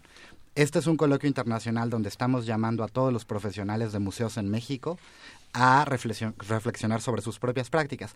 Hace poquito platicábamos sobre cómo los museos no son lugares inocentes. Es decir, hay políticas detrás de ellos, hay decisiones. Siempre. Y en este coloquio reflexionaremos concretamente sobre 3 ejes básicos. Uno tiene que ver más con las historias nacionales y las políticas de la identidad. Es decir, ¿qué relato nos cuenta de México el Museo Nacional de Antropología, por ejemplo? O la Bienal de Sao Paulo para Brasil. O en otro caso, que es otra de nuestras conferencias magistrales, los museos de identidades en Estados Unidos, los de los mexicoamericanos, los nativoamericanos. Sí. Otra línea muy importante es la de la memoria. Hay un boom en Latinoamérica, digamos, desde las 90, desde la vuelta a democracias, de muchos espacios para la memoria o museos de la memoria. Como el Argentina, Chile, Colombia, y en nuestro caso, el Memorial del 68. Sí. ¿De qué se tratan estos espacios? ¿Qué tipos, digamos, de relatos cuentan? ¿Y cómo apelan a otro tipo de construcción de ciudadanía? Finalmente tenemos el tercer eje, que es sobre arte contemporáneo y esfera pública. El arte contemporáneo no es ir a ver solo piezas en los museos, sino a ponerte unos lentes especiales para pensar la realidad actual. Y entonces este es un espacio que rara vez sucede en México, donde los profesionales de museos se sientan no solo a hacer exposiciones o a hacer práctica, sino a pensarse a sí mismos y a generar teoría. De eso va un poco. Difícil el ejercicio, porque la autocrítica puede llegar a ser compleja, pero a mí me parece muy interesante, y creo que también el MUAC tiene muchísimo que decir de sí mismo y tiene muchísimo que repensar y que replantear, que de hecho lo hace en cada exposición. Cada vez que el MUAC tiene una exposición está planteando nuevos discursos y está planteando nuevas narrativas, que es lo que a mí me parece muy emocionante. Exactamente, y sobre todo es el compromiso de un museo que se concibe como universitario. Es decir, hay un capital intelectual y teórico que estamos echando a andar desde hace mucho, y que ahora en este coloquio, que se enmarca en una cátedra extraordinaria que se llama William Bullock, de Museología Crítica, y donde nuestros aliados son el British Council México y el Instituto Nacional de Bellas Artes, pues queremos convocar a muchos. Aparte, va a tener un formato también bastante original este coloquio. Es decir, más allá de las conferencias magistrales y los paneles, vamos a tener una serie de actividades como, por ejemplo, talleres con especialistas. Hay 4 talleres fundamentales con gente muy importante en México. Vamos a hablar de lo que llamamos proyectos insignia, que no son otra cosa que proyectos que ya están implementados en México, que hacen vínculos con las comunidades. Por ejemplo, no sé, la curtiduría en Oaxaca. Ajá. Tiene proyectos muy interesantes para vincular a las comunidades oaxaqueñas y también de los valles centrales. Hay otros en Xochimilco que se hacen desde el Exteresa aquí. Tenemos como 8 proyectos. Vamos a anunciar también una beca, un premio William Bullock FEMAM, que es la Federación Mexicana de Asociaciones de Amigos de los Museos, para premiar a las buenas ideas. Cuando los museos tienen proyectos que están generando nuevas maneras de pensar el museo, de vincularse con sus comunidades y públicos. ¿Como cuál, por ejemplo? Yo, bueno, pues voy a dar cebollazo, pero el MUAC se está pensando mucho desde muchos programas. Ustedes seguro conocen MUAC en tu casa. Claro. Sí. Que es justo el que yo iba a decir. Exacto. Justo. Una manera de trascender las paredes del museo y llevar, en este caso, pues obras de arte original a las casas de nuestros chicos de prepa y de UNAM y de CCH. Ese sería un buen ejemplo, por ejemplo, de museología crítica. ¿Qué más va a tener? Vamos a tener unos formatos de almuerzos con colegas o comidas con colegas, es decir, los inscritos al coloquio también van a poder tener, sentarse con un especialista, por ejemplo, el director de museos de Liverpool, David Fleming, y te sientas con él y tienes una comida de 2 horas donde le puedes platicar un poco como de tus intereses y también aprender. Se trata mucho de que no sea un coloquio para enseñar, sino más bien para conversar y dialogar todos juntos. Hoy es el último día de inscripciones. Okay. Así que hay que apurarnos. ¿Dónde está? ¿Cómo le hacemos...? Pueden entrar a la página del MUAC, que es www.muac.unam.mx, y allí buscar en los eventos académicos la Cátedra Bullock. El proceso de inscripción es relativamente sencillo y arrancamos el lunes. Aparte ya nos vamos de puente, así que hay que apurarse. Esta es una oportunidad fenomenal. Viene gente, te cuento, de cuántos países. O sea, tenemos de Latinoamérica, Salvador, Chile, Colombia. Vienen de Macedonia, por ejemplo. España, Reino Unido, Estados Unidos, en fin, son 40 participantes, ha sido un gran esfuerzo y es una oportunidad fantástica. Suena de lo mejor. Me gustaría saber quiénes podemos inscribirnos, es decir, a lo mejor yo no tengo ninguna relación directa con un museo, ¿puedo de todas maneras ir y enterarme de cómo se están discutiendo los museos? Sí, puedes todos. Mandar, está pensado para especialistas, digamos, como gente que está pensando ya los museos en su práctica, y profesionales de museos, estudiantes de posgrado, pero desde luego que el público general siempre tiene un lugar en nuestros eventos. ¿Los que entrevistan cotidianamente a los del MUAC, por ejemplo? Ustedes ya están inscritos, pero más te vale, Juana Inés, que veamos allí el lunes a primera hora. Suena de lo más interesante. El problema es que a primera hora estamos aquí. Empezamos a las 4 de la tarde el lunes. Mira, ya es como quinta hora para nosotros. Pero nos interesa muchísimo. Yo estoy segura de que muchos de los que nos escuchan están interesados en integrarse a estas discusiones, porque también es fácil nosotros desde la postura externa, desde el espectador, decir, este museo no sirve por esto, pero a lo mejor me falta conocer qué postura tenía el museo frente a diferentes cosas, qué discutía el museo, si era político, si era histórico, si era contemporáneo. Hay mucho que se tiene que discutir, aprender a ver a los museos de una manera diferente y es un intercambio, tanto el museo tiene una responsabilidad como el que camina, el que transita por el museo. Eso que estás diciendo es importantísimo, uh-huh, porque es el concepto fundamental de la museología crítica. No, los espectadores no son pasivos, ¿no? Es decir, los públicos tienen voz y voto. Y es solo a través de ellos que construyes realmente un espacio significativo y además crítico. Y precisamente nosotros lo vemos todos los días aquí con la gente que escribe y que nos comenta sobre los museos y que tienen una idea muy particular. Ya no somos precisamente espectadores, ya somos actores y eso me fascina. Yo creo que todos debemos acercarnos a este coloquio, Luis. Ya subimos la información a redes sociales para que estemos todos al pendiente. Perfecto. Y de todos modos, si por alguna razón no se pueden inscribir, ajá, vamos a tener transmisión en vivo a través de muac.unam.mx /en vivo. Okay. Ya con eso estaremos entonces, hasta los que no podemos estar por allá estaremos con ustedes. Luis Vargas Santiago, muchísimas gracias. Muchísimas gracias a ustedes. Un abrazo grande. Nos vemos el lunes. Nos vemos. Ahí estará Juana Inés. Abrazos. Ahí estará Juana Inés a primera hora. Gracias, Luis. Primer movimiento. Clásicamente universitario. Nota nacional. Para, entre comillas, pagar las deudas que su administración tiene con empresas en Veracruz, el gobernador Javier Duarte planea regalar ofrecer a cambio de las deudas terrenos propiedad del Estado. ¿Por qué no? ¿Por qué no? Porque pues así se hace, dicen. De acuerdo con la calificadora de riesgo Fitch, a finales de junio pasado, la deuda del gobierno de Duarte ascendía a 29.272.6 millones de pesos en 16 créditos bancarios y 11.574.4 millones en 5 emisiones bursátiles. Esto para dar un total de 40.871 millones de pesos. Suena como si fuera mucho y además es muchísimo. Es que es impresionante. Suena a que nunca lo veremos. Exactamente. Pero bueno, entre los terrenos que serían regalados o ofrecidos a cambio a las compañías, se encuentra un polígono de la Reserva Territorial de Veracruz, el cual Duarte pretende ceder al Consejo Coordinador Empresarial de Jalapa, dirigido por Andrés Beceiro López, dueño de Especialidades Médicas del Sureste, Suministros Maxbec, Lapsa y el Grupo Empresarial Everem, todas sociedades proveedoras de la Secretaría de Salud del Estado. Y, por ejemplo, a ver, la tienda departamental Soriana, a la que se le deben aproximadamente 20 millones de pesos, también se vería beneficiada por haber sido proveedora de la Secretaría de Protección Civil con un terreno ubicado en el municipio de Boca del Río, según reportó el diario Reforma. Esto es gravísimo y vamos a discutir por qué...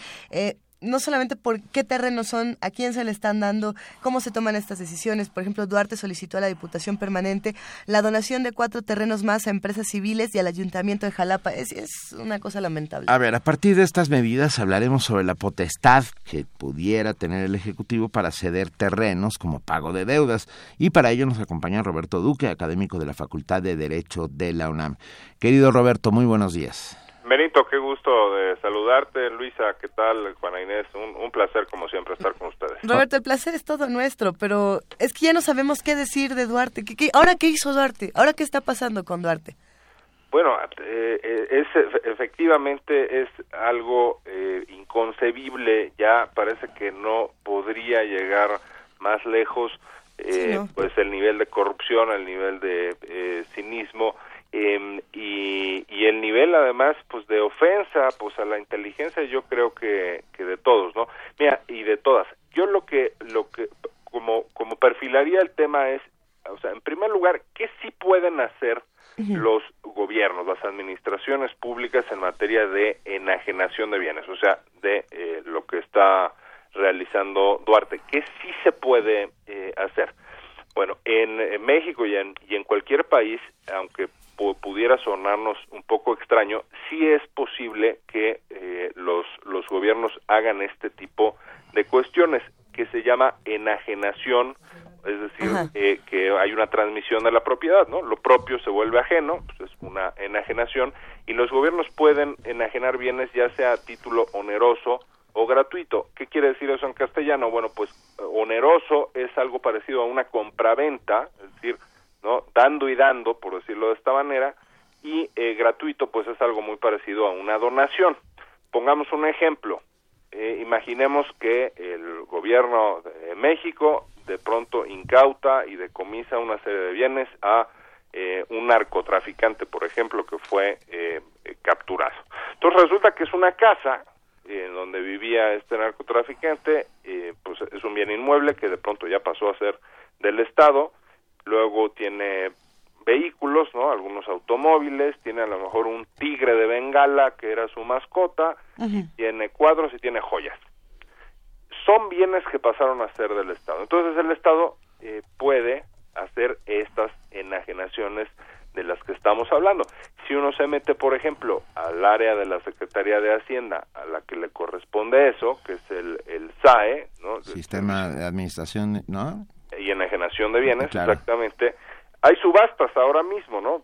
A lo mejor hay quien las conoce, quien no las conozca podría meterse ahora mismo, a quien nos está escuchando, que tenga acceso uh-huh. a internet, a estas subastas, y se subastan las cosas más inverosímiles que uno pueda creer, ¿no? Desde terrenos y casas hasta a lo mejor una diadema de pelo que arranca la subasta en 60 centavos de peso, por ejemplo. De verdad, ahí están las subastas. Entonces, bueno, estas son enajenaciones, obviamente, a título oneroso, porque es como si las vendieran, y supongamos que el tigre fue donado al zoológico o determinado terreno a una institución de beneficencia, ¿no? De estas que deducen uh-huh. impuestos. Eso se vale, eso se puede, eso se hace, siempre y cuando no haya corrupción, y es un gran siempre y cuando, ¿no? Es un siempre y cuando en letras negritas, subrayadas, en amarillo y con foquitos que hacen así, siempre y cuando no haya corrupción. Bueno, en el caso, evidentemente, de Javier Duarte, pues no tiene nada que ver con eso, porque el propósito para el que está enajenando estos bienes está claro por lo que se ha reportado con el nivel de detalle que ustedes lo han expuesto ya, que es para un propósito distinto, absolutamente anómalo, que es el pago, pues, de la deuda millonaria en la que tiene sumergida a la entidad de Veracruz este individuo. Yo me pregunto, y ahí es donde estaba un poco, cuando comenzamos a discutir esta nota, y pedimos tu auxilio, querido Roberto Duque, era si... estos bienes que pertenecen al Estado, algunos de ellos son reservas territoriales que tienen que ver con el tema ecológico. Ahí entran otras leyes, ¿no? Sí, ahí entran otras leyes. No lo sé con precisión, pero por supuesto que todo esto tiene que estar sujeto a un régimen en el que son solo determinados bienes los que pueden transmitirse por esta vía. Es decir, yo lo que les diría es, sí tiene una facultad el gobierno de esta enajenación, porque está previsto en la Constitución de las entidades federativas, y caso puntual el de Veracruz, lo que sé es que está esa atribución. De hecho, en la Constitución, en el artículo 33 de la Constitución de Veracruz, se precisa esta posibilidad con aprobación del Congreso, que ahí entramos a un tema distinto también, porque aunque se estén infringiendo estas disposiciones, por ejemplo, las que señalas tú, acaso, en el tema de que sean de reserva ecológica los inmuebles, los terrenos en cuestión, tendría que tener un aval del Poder Legislativo del Estado de Veracruz. Y aquí lo lamentable, pues, es que la división de poderes no está funcionando nada bien, me parece a mí, creo que está de todo mundo, en esa entidad federativa, porque recordemos que la división de poderes pues tiene muchísimo sentido, ¿no? Desde la Ilustración francesa, Montesquieu, ¿no? El señor, el barón de Montesquieu, hace 250 años, un poco más, hablaba de que y lo decía tal cual, toda persona que tiene poder público se siente inclinado a abusar de él. Por eso el poder tiene que frenar al poder, decía Montesquieu, y entonces inventó la teoría de la división de poderes.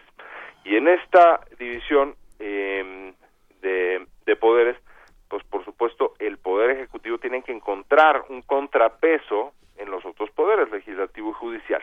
En este caso el esquema es, digamos, en el mundo de las ideas, pues es que el Poder Legislativo tendría que estar ejerciendo un contrapeso, que no puede hacer lo que le da la gana el gobernador, porque se lo impediría el Congreso. Pero ya hay muchas muestras de que ese Congreso, pues lo último que quiere hacer es ejercer un contrapeso, todo lo contrario, pareciera pues que tiene este gobernador Javier Duarte un control sobre ese Congreso, y se vio cuando se intentó instaurar un juicio político en su contra en el Congreso local, y la mayoría priista sencillamente lo desechó, a pesar de que las evidencias son muy numerosas y muy claras en contra de ese impresentable gobernador, al que la Auditoría Superior de la Federación formalmente y con elementos muy sólidos y que me parecen irrebatibles, ha apuntado que tiene una cantidad descomunal de anomalías ese gobierno en el uso de los recursos públicos. Roberto, Benito y yo estábamos precisamente haciéndonos la misma pregunta mientras estabas comentándonos esto, y es, después de todo esto que nos has contado, ¿dónde entraría o en qué parte puede entrar Yunes Yunes diciendo que además no va a permitir que Duarte haga todas estas cosas con una calidad moral que también después podríamos cuestionar, pero que no viene a cuento. Pero es gobernador electo. Así es. Esa es una calidad. Y eso se toma en cuenta. Entonces, ¿en qué parte entra Yunes en todo este conflicto? Pues sí, es gobernador electo, por lo tanto, jurídicamente no tiene aún pues las facultades de un gobernador ya constitucional en funciones, y tampoco está ya en curso la integración del Congreso Veracruzano que se eligió el pasado mes de junio. Uh-huh. El periodo pues es muy largo, aquí vemos pues la inconveniencia de eso, ¿no? Es decir, fueron electos en junio, pero tomará posesión el gobernador electo hasta el 1 de diciembre, y la legislatura hasta, me parece que es el 5 de noviembre, el calendario electoral. O sea, todavía siguen en funciones y les faltan pues cerca de 2 meses y medio al gobernador Duarte. Y se pueden hacer tantas cosas en 2 meses y medio. Están haciendo. Es que yo ahí iría desde el punto de vista jurídico, ¿qué tanto esto nos beneficia? O sea, ¿qué tanto se ha planteado que esto se acorte? Porque, bueno, hay muchos regímenes en los cuales las elecciones son el domingo y pocos días después, a las 2 semanas, a la semana, nomás en lo que arreglas tu escritorio, tiras tus papeles y empaques y te vas, aquello cambia. En algunos casos queman tus papeles. En algunos casos queman todo completo. Pero a ver, o sea, claro, lo que está pasando es que si tienes 3 meses, si tienes meses enteros para ver cómo le haces, porque ahí viene el otro gobierno y entonces a ver cómo tapas y a ver cómo haces, cómo dejas este tiradero, ¿no? Cómo tapas tu tiradero, pues la transparencia y la rendición de cuentas se vuelven un proceso muchísimo más complicado y perdemos todos. Sin duda, se ha ido, se han tomado algunas medidas al respecto, porque es un vicio bastante añejo que tenemos de que convivan durante largos y largos meses pues el gobernador electo y el gobernador saliente, y lo mismo con el presidente de la República. Eso ya se acortó, por ejemplo, en la presidencia. Ahora va a tomar, a partir de, digamos, el siguiente presidente de la República,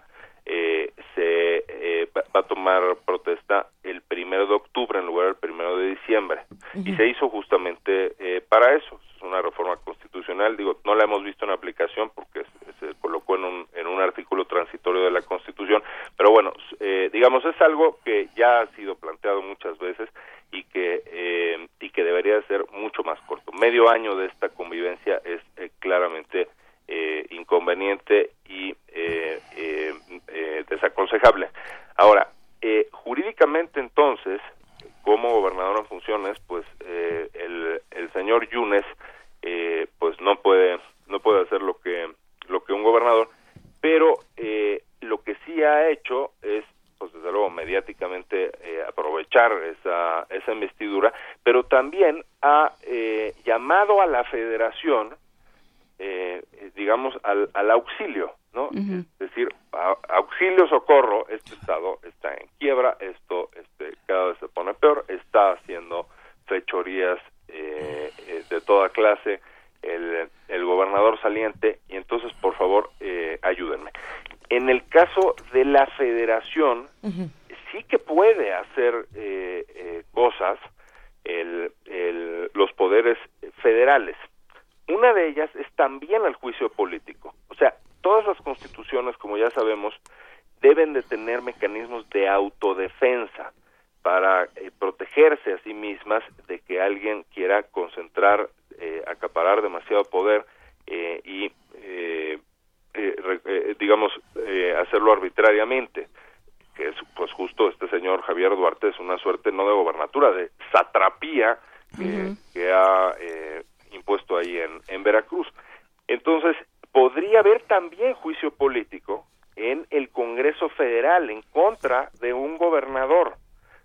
O sea, la Federación tiene este tipo de facultades en caso, y es el artículo 110 constitucional, de que precisamente el ejecutivo de una entidad federativa haga uso indebido, y aquí estoy leyendo textualmente el 110 constitucional, uso indebido de fondos y recursos federales. Es exactamente en donde ya han sido detectadas las anomalías por parte de la Auditoría Superior de la Federación, y en fin, son decenas y decenas de denuncias. No le ha pagado a la Universidad de Veracruz lo que debía, en fin, en un largo etcétera de ilegalidades por parte de este señor. Entonces, ¿podría entrar el Congreso Federal? Sí, pero tiene una mayoría priista el Congreso que impediría, si el PRI no quiere, pues no se le podría enjuiciar políticamente, y además ya se tardaron mucho. Luego, la PGR ya conoce múltiples denuncias penales contra este señor, y el tortuguismo es el que ha reinado a sus anchas. No ha habido una sola consecuencia jurídica contra Javier Duarte, y la única que se dio vino no del Poder Legislativo Federal, sino del Poder Judicial, que es esta acción de inconstitucionalidad que promovió la PGR en sus facultades, ahí sí, del Ejecutivo Federal, para tumbar, para echar abajo la legislación, el blindaje que se le ha llamado, que pretendió hacer legalmente con unas absurdas modificaciones a la legislación veracruzana, Javier Duarte, apoyado por el Congreso que le es afín. Pero entonces, eso es lo que la Federación, digamos, podría hacer, o donde hay un campo en el que ha pedido auxilio este señor Yunes, de lo que comentaban. Justamente hablando de ese Congreso, del Congreso veracruzano, que de alguna u otra manera es cómplice de todo esto. A ver, estoy leyendo que el Pleno del Congreso de Veracruz aprobó la creación de un fideicomiso que concentre los recursos provenientes del impuesto a la nómina para pagar la deuda que el gobierno estatal tiene con proveedores y prestadores de servicios. Pero además se ha detectado, y esto es una investigación de Animal Político, hablamos el otro día con nuestro amigo Daniel Moreno, que se han detectado al menos 4 empresas fantasmas a las cuales se les pretende pagar esa deuda. O sea, todo esto es una suerte, es una comedia, ojalá fuera... No, pero es que nos quedamos todos, o sea, lo que no puede ser es que amanezcamos los veracruzanos y los mexicanos todos con el estado hipotecado, o sea, que no haya controles, y yo creo que de ahí es de donde tenemos que partir en este momento, como están las cosas, dada la interpretación o el usufructo un poco muy perverso que se ha hecho de la ley y de los sistemas. Empezar a crear otro tipo de controles, de mecanismos de control emanados de la sociedad. ¿O qué hacemos, Roberto Duque?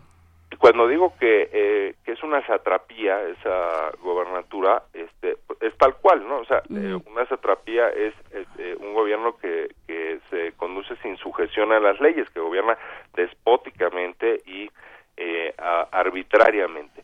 Y aquí lo que queda muy claro es que ese gobierno, que está en una quiebra tal el Estado, pues quiere poner en ceros sus deudas, utilizando pues los recursos del Estado en especie, digamos. O sea, como ya no hay dinero en las arcas, pues entonces ahora en especie pago parte al menos de esa deuda.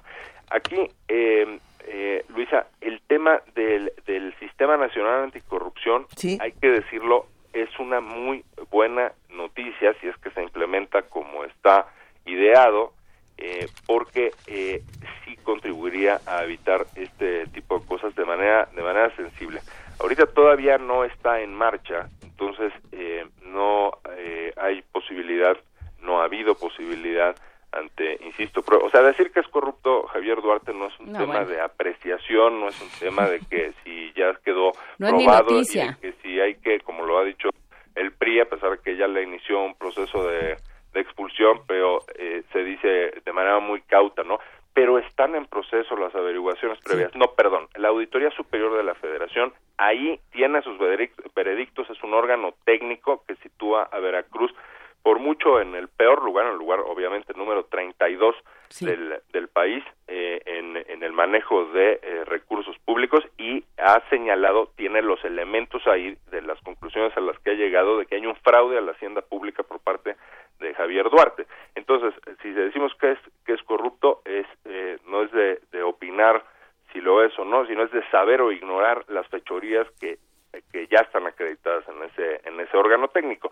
Pero el problema es que ese órgano técnico tiene que acudir pues a otros en donde se puede empantanar la justicia o la aplicación de sanciones, de consecuencias para esa persona, de destitución, de inhabilitación y de cárcel en el caso de las conductas delictivas de las que estamos hablando, ¿no? De malversación de fondos, de fraudes, en fin. Así es que con el nuevo sistema sí hay habrá un esquema diferente en donde hay una fiscalía anticorrupción, en donde en términos pues más directos y ágiles podrá fincar esta clase de responsabilidades. Entonces habrá me parece una mejoría sensible una vez que esté en marcha. Ahora es muy indignante que no haya existido aún consecuencia alguna y todavía le faltan 2 meses y medio para seguir haciendo.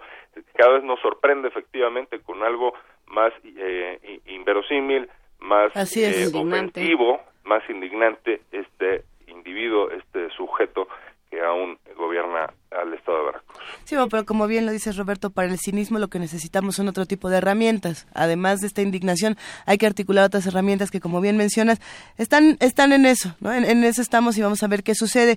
¿Algo más con lo que quiera cerrar esta conversación, Roberto? Bueno, la última cosa, el último apunte, sí, es que digamos, cuando el propio partido de este señor, un dato adicional, ¿no?, que no es jurídico, insisto, es político, ya inició procesos el proceso de expulsión, que es algo tan inusual, o sea, que un partido político, y especialmente el PRI, acepte de alguna manera que es corrupto, que es deshonesto uno de los suyos, eso no se ve todos los días. Y se trata, me parece, o sea, para que eso suceda probablemente no se trate de una rata común y corriente, para decirlo claramente, se trata seguramente de una capibara, ¿no?, que es un roedor similar a la rata, pero del tamaño de un perro grande, más o menos, y eso es lo que es, o sea, ¿a qué hemos llegado para que el propio partido de este individuo pues le dé la espalda o inicie procesos en contra de su consabida propensión a la corrupción?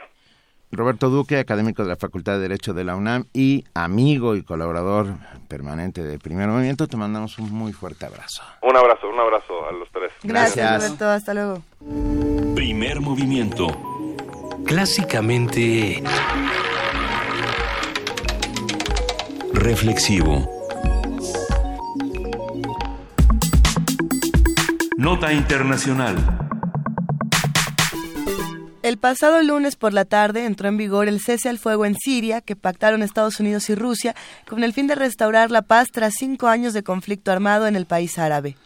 Horas antes del comienzo de la tregua, el presidente sirio Bashar al-Assad aseguró que las fuerzas armadas continuarán combatiendo sin vacilar ni transigir, independientemente de las circunstancias internas y externas, para recuperar el control de todo el país. El cese al fuego excluye a los grupos yihadistas, por lo que las Fuerzas Armadas rusas aseguraron que continuarán los bombardeos contra objetivos terroristas. Bueno, habrá que discutir esto. Por su parte, John Kerry, secretario estadounidense de Estado, urgió a las partes del conflicto a respetar la tregua, pues advirtió que puede ser la última oportunidad de salvar a Siria. De acuerdo con Rami Abdelrahman, director del Observatorio Sirio de Derechos Humanos en las regiones de Damasco, Alepo e Idlib, la situación es tranquila, salvo por algunos cohetes lanzados en el sur, justo después del inicio de la tregua. Esta mañana vamos a conversar sobre el cese al fuego, sus términos, desarrollo y actores involucrados con Andrea Campos. Ella es internacionalista, profesora de la Facultad de Ciencias Políticas y Sociales de la UNAM, especialista en Unión Europea y Seguridad Internacional. Buenos días, Andrea, ¿cómo estás? Hola, ¿qué tal? Buenos días, ¿cómo están? Luisa Iglesias, Benito Taibo, Jonés, qué gusto escucharlos. Muchas gracias por esta invitación a platicar con ustedes. Un gusto. Un gustazo, de verdad. A ver, Andrea, ¿por dónde empezamos? ¿En qué términos se acuerda este cese al fuego? Bueno, antes que nada quisiera señalar que la verdad es un gran logro el que pudieron el que obtuvieron, digamos, Seguela Grove y John Kerry.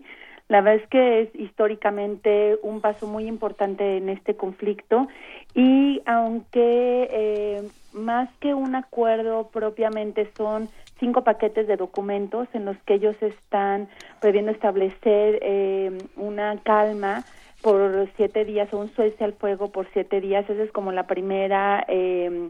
digamos, el primer acuerdo que ellos lograron. Okay. Esto prevé también el crear una estrategia reglamentaria a largo plazo. Este cese al fuego prevé también que se permita ingresar ayuda humanitaria para que pueda beneficiar a toda la población que se encuentra en situación vulnerable, que bueno, nosotros hemos visto fotos de verdad desgarradoras de todo lo que está aconteciendo en Siria, de verdad desgarradoras, y lo más importante para ellos es que este acuerdo lo que busca es establecer una lucha contra el terrorismo, lo que quiera esto decir, ¿no? Que nosotros sabemos también que a veces hablar de la lucha contra el terrorismo puede tener como muchas vertientes. Sí es importante señalar que de alguna manera este cese de hostilidades deja fuera a todos los grupos yihadistas o al grupo yihadista Frente de la Conquista de Levante, que es uno de los más importantes que ha estado en el conflicto. Así es. Y que es, bueno, el antiguo Frente al Nusra y el Estado Islámico. Y un poco esta lucha en contra del terrorismo en la que se refieren Estados Unidos y Rusia es justamente enfocarse en contra de estos grupos, incluyendo Al-Qaeda, que pues, sabemos que también es un grupo que ha estado partícipe de manera muy activa en todo el conflicto sirio. La opinión que se lee en diferentes medios de comunicación y en redes sociales, Andrea, también se relaciona con la participación o lo que tendría que ver Estados Unidos con el germen, con el génesis de este conflicto. Se dice, sí, bueno, Estados Unidos y Rusia ya se pusieron de acuerdo, pero se les está olvidando seguir con la discusión de lo que hablamos de hace unos ya 10 años, quizá más, que precisamente da inicio a todos estos grupos yihadistas, a que Al-Qaeda esté donde esté, a que los lobos solitarios estén donde están, a que Bashar al-Assad esté teniendo este tipo de problemas. No, bueno, ella que esté ahí también. Y bueno, Estados Unidos no está rindiendo no está rindiendo cuentas, lo que está haciendo es tomar las decisiones. ¿Cómo se ve esto? Claro, aquí el problema es que se está tomando un acuerdo de manera bilateral. Digamos, lo que nosotros podemos festejar o felicitar es este cese al fuego, sí, sin ¿no? duda. Y la entrada de la ayuda humanitaria. Aquí el problema va a ser Bashar al-Assad y todos los distintos grupos que están inmersos en este conflicto, porque hoy por hoy Bashar al-Assad, las intenciones que él tiene es el poderse legitimizar nuevamente como gobernante sirio y poder lograr recuperar el poder que él tenía en Siria.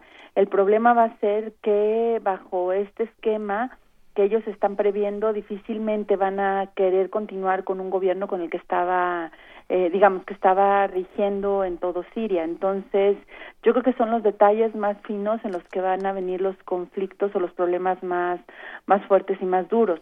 Aún no se sabe bajo qué esquema, bajo qué términos está previsto o estos detalles tan minuciosos en los que están previsto este paquete de documentos, pero...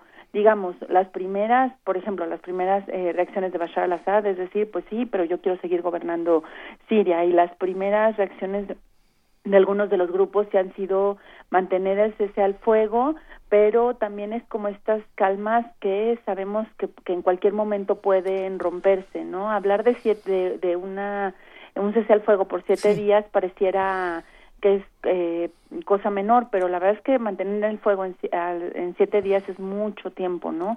Porque hoy por hoy es un cese al fuego que se mantiene relativo, porque sigue habiendo ataques y sigue habiendo, que son pequeños y no es la magnitud en la que se estaban dando, pero sigue habiendo como estos conflictos, digamos, y más por estos grupos, los grupos yihadistas.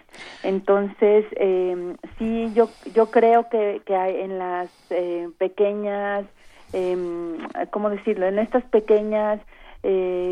cuestiones, digamos, es donde van a haber los conflictos más grandes en un futuro. Hoy por hoy tendríamos también que conocer este paquete de acuerdos, estos 5 documentos, que se estuvieron negociando por más de 15 horas entre 2 ministros de Relaciones Exteriores, que eso también es histórico, o sea, el poder sentar 2 ministros de Relaciones Exteriores por tanto tiempo para definir puntos sensibles. Yo creo que también esto lo hace un momento histórico, pero yo sí creo que hoy por hoy la posición que vaya a tomar los distintos grupos, una vez que se conozcan todos la precisión de estos acuerdos, sí va a ser un poco compleja. Es un tema sin duda complicado el que se está viendo, Andrea Campos, y además, perdón, pero a mí me parece casi un cese al fuego unilateral, no bilateral, o sea, el enemigo aparente del Estado sirio, porque ya en estos momentos ya es un lío de proporciones inenarrables. Se supone que es el terrorismo. Claro, es el yihadismo, es ISIS y todo lo que está alrededor. Ellos no han pactado ninguna tregua. Claro, claro. Sí, aquí digo un poco también es reconocer el que Rusia y Estados Unidos están involucrados en el conflicto. Digo, nosotros sabemos desde que inició el conflicto que de alguna manera Rusia estaba apoyando a Bashar al-Assad y Estados Unidos estaba apoyando a muchos de los grupos de los rebeldes. Y también sabíamos que había armas rusas y armas estadounidenses, y bueno, también había armas chinas, y había armamento Alemania, y había armamento francés. Se empezó a detectar armamento de muchas partes del mundo, entonces sin que ninguna de las partes reconociera que estaba involucrada en el conflicto, que eso también es importante. Entonces el que las dos potencias se sienten a decir, bueno, vamos a ver cuál es la posible solución que nosotros podríamos dar a un conflicto en el que no estamos involucrados. Sí, ¿no? Ahí es todavía más loco todo. Claro. Entonces sí es una forma implícita de reconocer que ellos estaban inmersos en este conflicto y que ellos dejar de traficar con armas, porque de alguna manera es un tráfico ilícito de armas, o sea, están metiendo armas de manera ilícita a un país por parte de Estados Unidos para fortalecer a los rebeldes principalmente, y pues también es un reconocimiento implícito de pues que tenían una participación muy muy activa en todo este conflicto. Entonces, y que tenían además el control directo también, porque tuvieron la posibilidad de decir, solicitamos un cese al fuego, y de verdad se da este cese al fuego. Eso es lo más curioso, ¿no? Que hoy por hoy los grupos rebeldes acatan o permiten, digamos, o acatan más bien las decisiones que están tomando Rusia y Estados Unidos, y el gobierno lo avala. Entonces, sí, de verdad es una situación un poco compleja de entender, pero yo sí creo que, o lo que yo podría resaltar de este momento, que es un momento histórico, y que yo sí creo que hay muy buena intención de las dos partes, es lo que comentaba, digo, históricamente el poder sentar 2 ministros de Relaciones Exteriores de dos de las naciones más importantes del mundo, de verdad, eso ya es histórico, y por tantas horas estuvieron pues sentados más de 15 horas, y que comúnmente pues las negociaciones se inician como a otro nivel, y ya cuando llegan los ministros acuerdan solo los puntos más importantes. De verdad es muy difícil que 2 ministros se sienten tanto tiempo a poder acordar o negociar un proceso tan complejo, no porque no lo amerite o no porque no lo requiera, sino en sí por lo que implica, digamos, que 2 ministros de las naciones más importantes del mundo tengan esta flexibilidad y tengan esta posibilidad y, digamos, esta aceptación de decir si queremos llegar a un acuerdo, lo cual demuestra una buena actitud de las dos partes. Pero, a ver, ahí hay otro punto. Se le va a acabar, digamos, o sea, Kerry tiene un reloj de arena que se le está desvaneciendo. Claro, ¿no? Junto, porque cuánto tiempo le queda de tener, no solo de estar en el puesto, sino de tener algún tipo de agencia dentro del puesto. Entonces, sí, estamos hablando de Lavrov y de Kerry como 2 actores fundamentales en estas discusiones. ¿Qué va a pasar? O sea, conforme se acerque el tiempo y se acabe el tiempo. Se avance el tiempo y se vaya acabando. Digo, de una de las declaraciones que dio justamente Sergei Lavrov es que querían o estaban dispuestos a aplicar rápidamente estos acuerdos si se supera obviamente la barrera de esta semana. Y no significa precisamente que la tregua, que aunque se supere la tregua de los 7 días, vaya a comenzar automáticamente esta cooperación. Sin embargo, sí hay como esta buena intención de poderlo llevar lo más pronto posible y que los plazos sean cortos, aunque la desconfianza realmente es muy grande, incluso de todos los actores internacionales. Yo creo que un poco estas declaraciones van enfocadas a todo el momento histórico también que está viviendo Estados Unidos, que eso también es un punto importante, ¿no? A Kerry no le queda mucho tiempo ya en el gobierno y pues esto va a determinar de quién gane las elecciones, que bueno, si nos vamos con uno de los escenarios que fuera Trump, digo, esto a lo mejor sí volvería a tomar o tomaría tal vez un curso completamente diferente, pero sí, por supuesto. Sí, pero bueno, yo creo que aquí lo que hay que aplaudir es como la buena intención y el pensar que también, independientemente del gobierno que llegue a Estados Unidos, sí, yo creo que ya habrá mucho más presión por parte de todos los actores internacionales, pensando desde Naciones Unidas hasta muchas otras naciones. Yo creo que es un cese al fuego que ya muchas naciones estaban buscando y que también ha sido apoyado por Francia, Alemania, Reino Unido, claro, por muchos otros países que si bien no han tenido una participación activa de manera directa, sabemos que sí pues se ha detectado armamento y que también han estado teniendo una participación indirecta, ¿no?, en todo este conflicto. En otro momento tendríamos que hablar también de la participación indirecta de Reino Unido, que algunos dirían ni tan indirecta, ¿no? Claro, pero bueno, claro, eso será quizá para otra mesa. Claro. Así como lo que se dice en cuanto a las elecciones se den en Estados Unidos, la participación que va a cambiar quizá no sea la de Estados Unidos, sino la de Rusia, dependiendo de lo que ocurra, ¿no? Hay una reconfiguración política muy interesante, Andrea, que tendremos que platicar, y si nos lo permites, por favor, hablemos muy pronto, porque en unos días vamos a saber hacia dónde se está moviendo lo que ocurre en Siria y hacia dónde se están moviendo todos estos actores.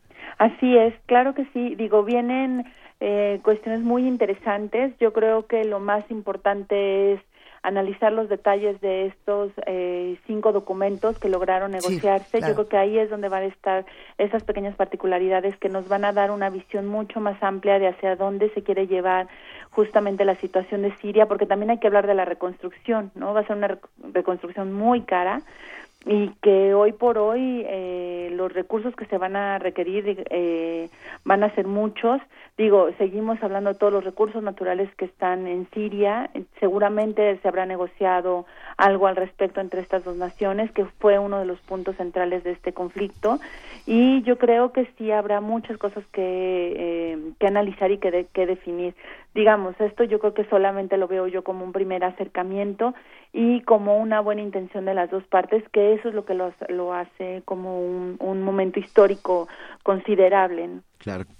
Millones de gracias, Andrea Campos, internacionalista, profesora de la Facultad de Ciencias Políticas y Sociales de la UNAM, especialista en la Unión Europea y Seguridad Internacional. Te mandamos un abrazo y muy pronto volveremos a hablar.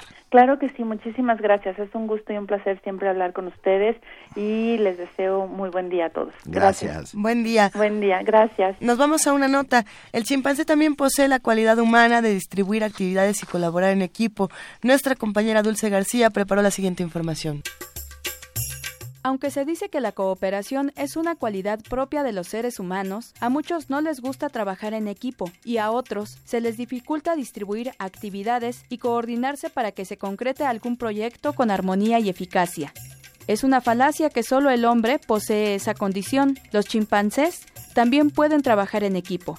De hecho, esta especie tiene 5 veces más posibilidades de cooperar que de rivalizar, como lo hacen los seres humanos. De acuerdo con un estudio de la Academia Nacional de Ciencias estadounidense, estos animales además castigan a los compañeros que no quieren cooperar. El doctor Alejandro Terrazas, investigador del Instituto de Investigaciones Antropológicas de la UNAM, explicó a Radio UNAM que se comprobó estadísticamente que los chimpancés tienen una forma de cooperación compleja que anula la tendencia de la competencia entre ellos para obtener un beneficio común. Ya se habían hecho otros experimentos y muchas veces el resultado era o negativo o de resultados muy difíciles de interpretar. Lo que pasaba era que si pones a los animales en una jaula llenos de un estrés sin condiciones, por supuesto que todo lo que vas a observar son comportamientos negativos. El nuevo experimento lo que hizo fue una cantidad sin precedentes de observaciones en un medio que, aunque es de cautiverio, permite la socialización de los individuos. El resultado fue sorprendente, tanto en un grupo de chimpancés muy bien establecido, con su jerarquía muy ordenada, como en otro grupo, donde los chimpancés no se conocían entre sí. Cuando los chimpancés entendían que solo cooperando iban a poder obtener la recompensa, cooperaban entre ellos. El análisis es importante en dos sentidos. El académico reveló que la capacidad de cooperar de estos animales es heredada de un ancestro en común con los seres humanos que habría vivido hace más de 7 millones de años. Por otra parte, podemos observar que la cooperación entre los seres humanos puede darse en un ambiente propicio. Esta necesidad de cooperación contrasta con la educación que le estamos dando a los niños hoy en día. Todo es competir entre ellos, todo es sobresalir. El pensamiento competitivo de la sociedad occidental va contra las tendencias naturales a la capacidad de cooperar de los seres humanos. Y, por supuesto, el resultado de eso es que se producen grupos sociales violentos. El individualismo que promueve actualmente tanto la economía como la educación van en contra de nuestras tendencias, que si se dejaran florecer en un ambiente sin estrés y sin esa ideología de convencernos de que tenemos que competir y siempre ganar y siempre pasar por encima de los demás, de manera natural los seres humanos nos haríamos pacíficos y cooperativos. El ser humano no es el único que tiene la capacidad de cooperar. Podría, quizá, aprender de los animales. Para Radio UNAM, Dulce García.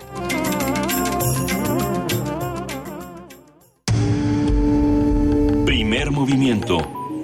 Clásicamente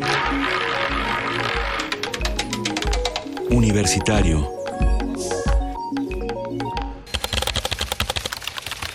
Corte informativo.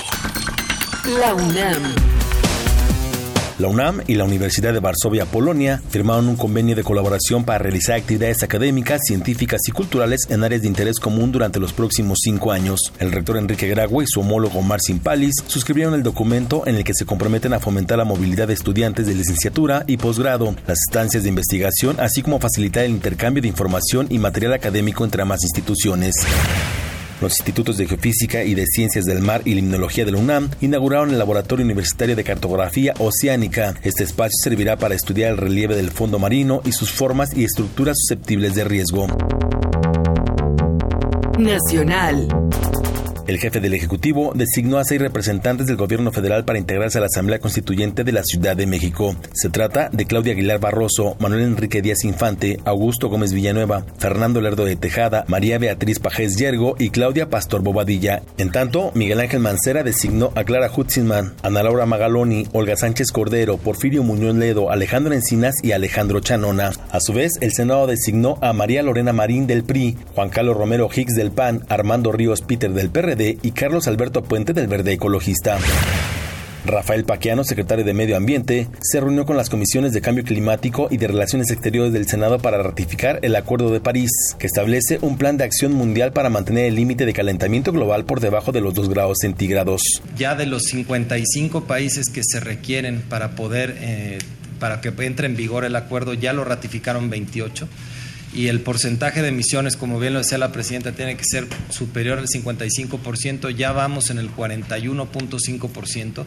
Por lo tanto, el llegar a esta Asamblea General de la ONU, podríamos ser de los primeros países que lo puedan ratificar.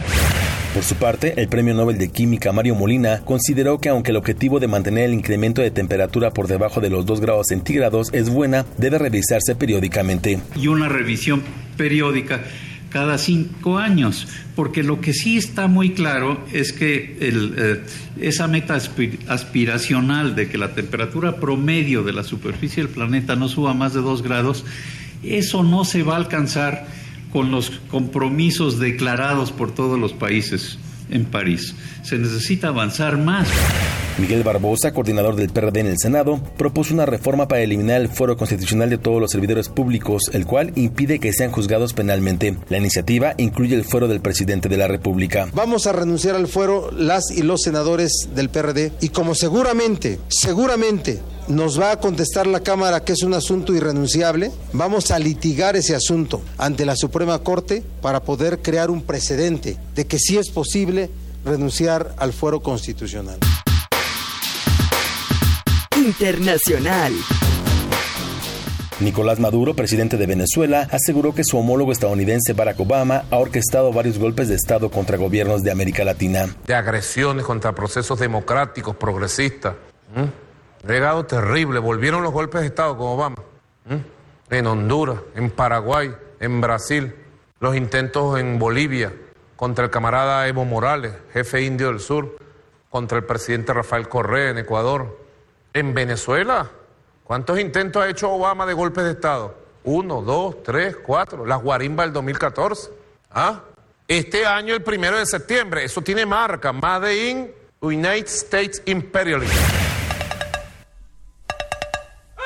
Un día como hoy.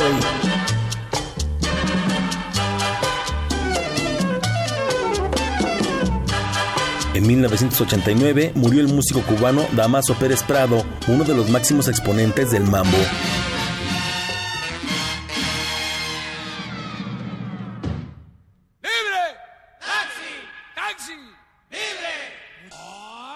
En la Ciudad de México realizó la mayor parte de su trayectoria artística y musicalizó numerosas películas. El Rico Mambo, El Ruletero y El Mambo número 5 son algunas de sus canciones más reconocidas.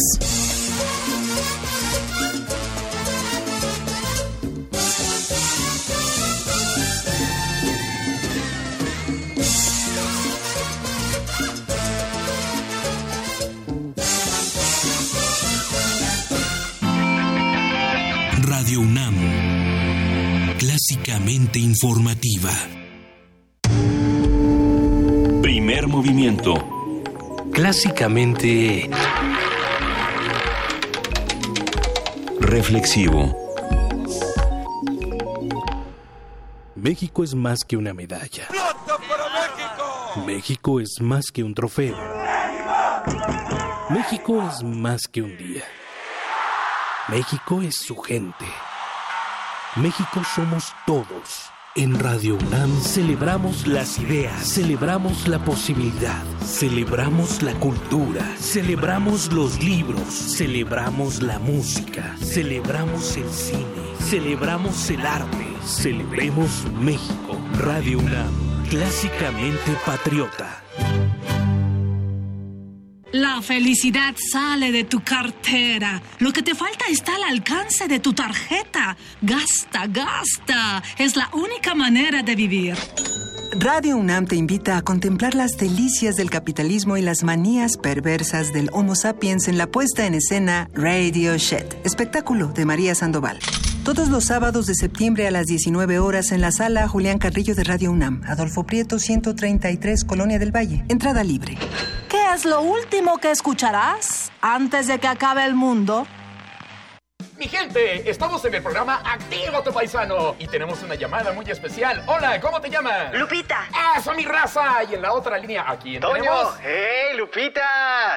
¡Ándale, pues! ¿Qué quiero decirle? ¿Te acuerdas que me dijiste que ya te llegó tu INE? Pues ya la activaste. Tienes que hacerlo para poder votar. Hazlo por internet, nada más con el folio y tu fecha de nacimiento. Es bien fácil. Si tienes familiares y amistades en el extranjero, recuérdales activarla en INE.mx. Su participación también cuenta en México. Te presentamos las novedades que descargacultura.unam tiene para ti. Novedades. Disfruta el cuento de suspenso de Marcel Shaw, La mano gloriosa. Luego, desanudó el saco y extrajo de ahí la mano de un muerto, seca y ajada. Estrenos. Descarga gratis el curso completo El arte de la actuación dramática, impartido por el maestro Luis de Tavira. Un actor sabe de sí mismo aquello que de sí mismo le ha dicho el personaje.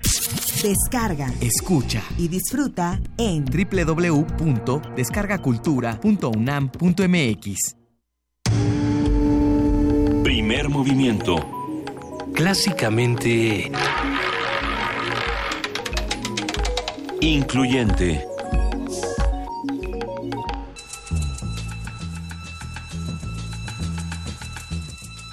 Es hora de poesía necesaria.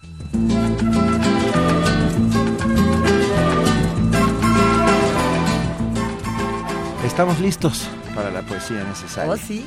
Benito, pero además tienes una poesía necesaria de esas verdaderamente necesarias. Sí, y tiene que ver porque desde que llegamos muy temprano empezaron a los amigos que hacen comunidad con nosotros a recordarnos que hoy hubiera cumplido 96 años Mario Benedetti. Mario Benedetti es uruguayo, una de esas voces imprescindibles en muchos sentidos que logró despojar a la poesía de muchos oropeles, ¿no? De hacerla sencilla, franca, directa, y que se convirtió sin lugar a dudas en referente de más de una generación. Hay gente a la que no le gusta y hay otros que lo aman profundamente. No, pero yo creo que le dio voz a una generación, sí. Le enseñó a una generación lo que estaba sintiendo y cómo se decía eso que estaba sintiendo. Así es. Cómo se dice lo que uno siente. Y lo hizo con muy sonoras, inteligentes y cotidianas palabras. Y para todos ellos, y para Mario Benedetti, que tendría 96 años y que ojalá estuviera aquí entre nosotros, los formales y el frío. ¿Quién iba a prever que el amor, ese informal, se dedicara a ellos tan formales? Mientras almorzaban por primera vez, ella muy lenta y él no tanto, y hablaban con sospechosa objetividad de grandes temas en dos volúmenes. Su sonrisa, la de ella, era como un augurio o una fábula. Su mirada, la de él, tomaba nota de cómo eran sus ojos, los de ella. Pero sus palabras, las de él, no se enteraban de esa dulce encuesta. Como siempre o como casi siempre, la política condujo a la cultura. Así que por la noche concurrieron al teatro sin tocarse una uña o un ojal, ni siquiera una hebilla o una manga.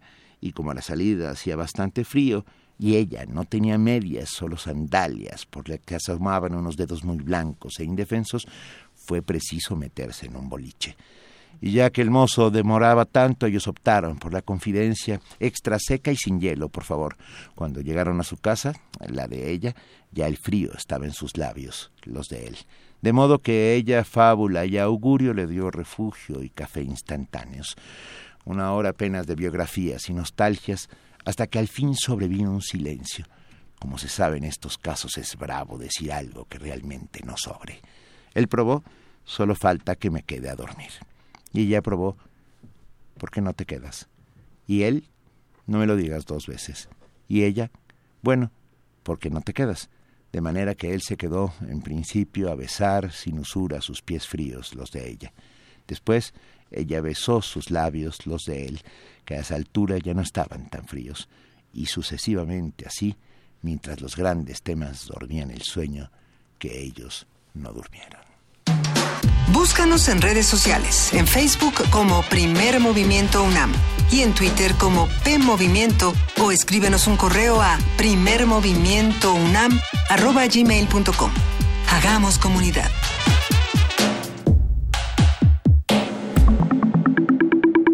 La mesa del día. De acuerdo con el filósofo Raymond Panicard, la cultura no es objetivable. Cada cultura es una galaxia que alberga la experiencia y percepción del mundo, a partir de los cuales surge la autocomprensión, las preguntas que distinguen una cultura de otra y que definen lo que es significativo para una colectividad, criterios de verdad, de bondad y de belleza, límites que pueden convertirse en un diálogo. Entendemos por universidad intercultural cualquier proyecto de educación superior que genere esquemas para revertir un proceso histórico, que descarte las diferencias entre las culturas, sus conocimientos y valores, propiciando formas innovadoras de desarrollo más sostenibles e incluyentes. En México, el trabajo de las universidades interculturales consiste en moldear estrategias de atención para jóvenes, tanto de origen indígena como de otros sectores sociales, interesados así en potenciar el desarrollo de las comunidades del país, llevando a la práctica y apropiándose de conocimientos construidos desde contextos diversos. Este trabajo es mediado por la Coordinación General de Educación Intercultural y Bilingüe de la Secretaría de Educación Pública. Conversaremos esta mañana con Estefano Sartorello, italiano por nacimiento y mexicano de corazón, politólogo, maestro en antropología social y doctor en educación.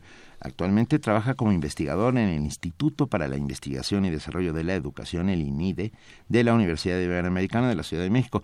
Sus temas de interés se relacionan con el campo educativo y en particular con la interculturalidad. Así es. Estefano Sartorello, bienvenido, gracias.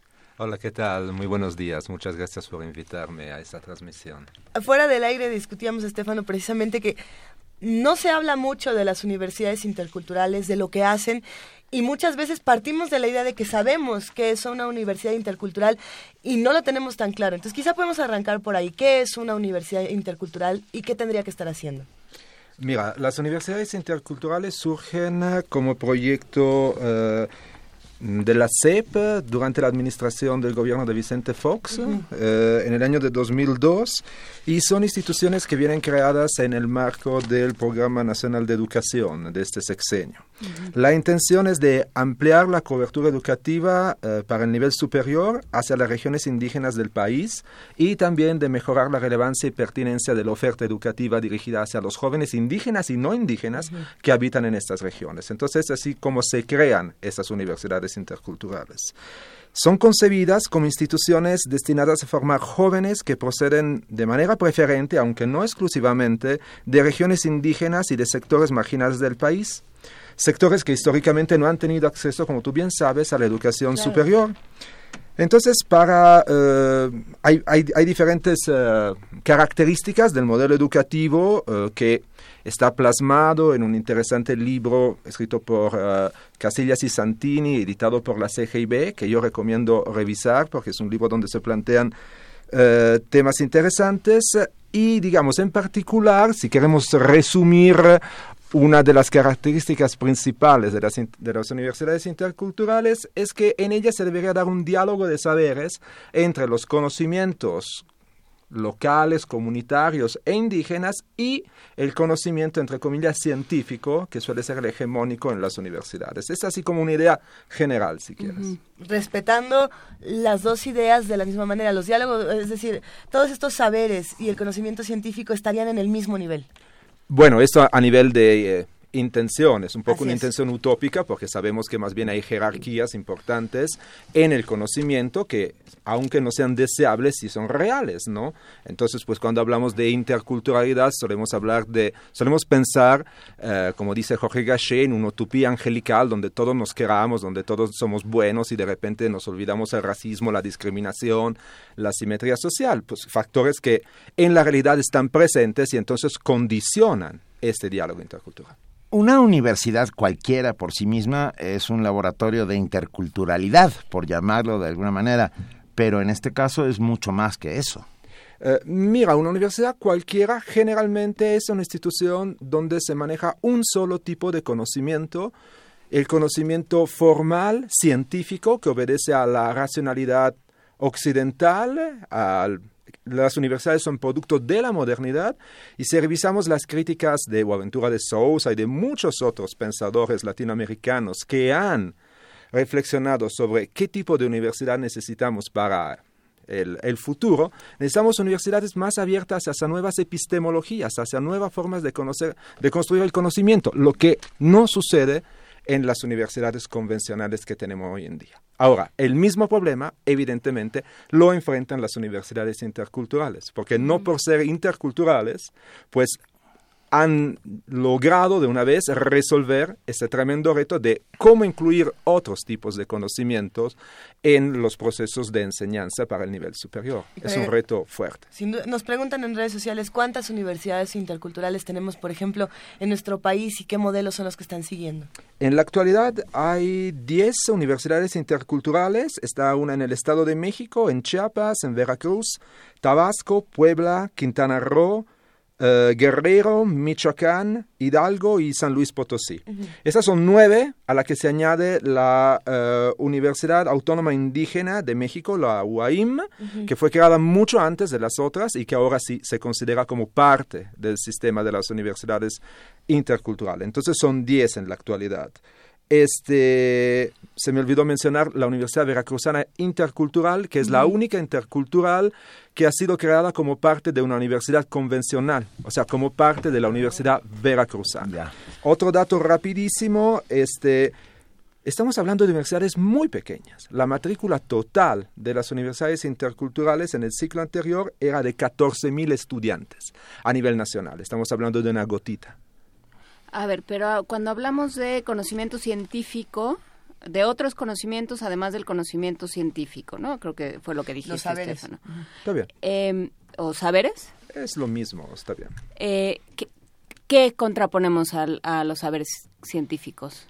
O sea, el punto es cómo se construye el conocimiento. Mientras desde la racionalidad occidental el conocimiento tiene fundamentalmente una funcionalidad operativa, práctica, está destinado a formar jóvenes, por ejemplo, hoy en día en las universidades, para el trabajo, más que para la ciudadanía, ¿no? El gran debate que atraviesa hoy en día el campo de la educación superior. ¿Formamos para el trabajo o para la ciudadanía? Técnicos. ¿No? Desde las universidades interculturales o desde un enfoque intercultural, digamos, crítico, la idea es que el conocimiento sirve para formar personas insertas en sociedades, personas con capacidades críticas y con capacidades de plantear nuevas oportunidades de vida, nuevos mundos de vida. Es un poco el debate entre, por ejemplo, en educación, entre educar por competencias o educar por la comunalidad. O sea, educar para formar seres competentes o formar para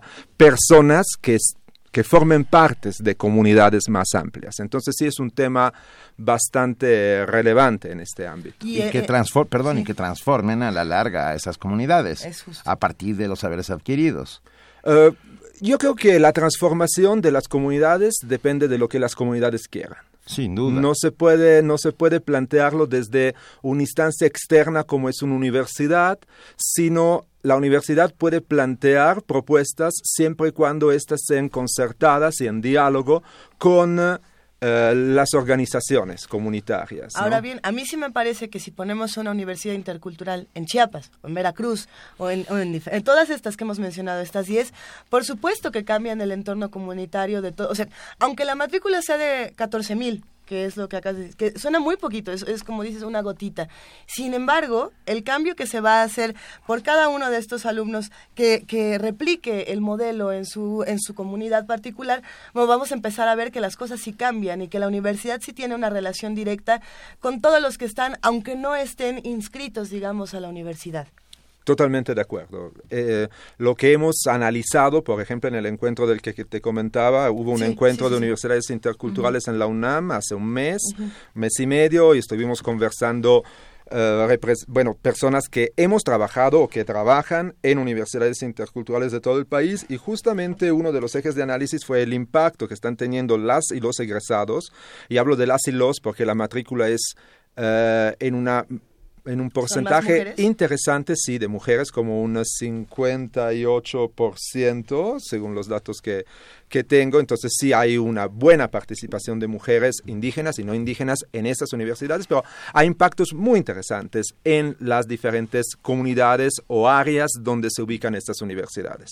Ahora, aquí el punto es que este proyecto acaba de cumplir 10 años. Es un momento, es un bebé, son bebés las universidades interculturales, todavía son así como están en desarrollo. Ha sido un proyecto muy innovador, un proyecto interesante, importante, que ha abierto nuevos retos en el panorama de la educación superior en México, pero es un proyecto que ahora se encuentra con unos baches, ¿no? Con unos problemas muy fuertes que, por ejemplo, emergieron en este seminario, ¿no? Y a mí me gustaría en algún momento de esta charla poder abordar algunos de los planteamientos que no son de Estefano, sino que son de unos 60 académicos estudiantes que han reflexionado sobre el futuro de las interculturales. Sí, hay una declaración de estas universidades interculturales que tenemos por aquí, que dice, por ejemplo, hay que desarrollar y profundizar un mayor intercambio de experiencias entre las universidades interculturales y las universidades, entre comillas, convencionales. ¿Por qué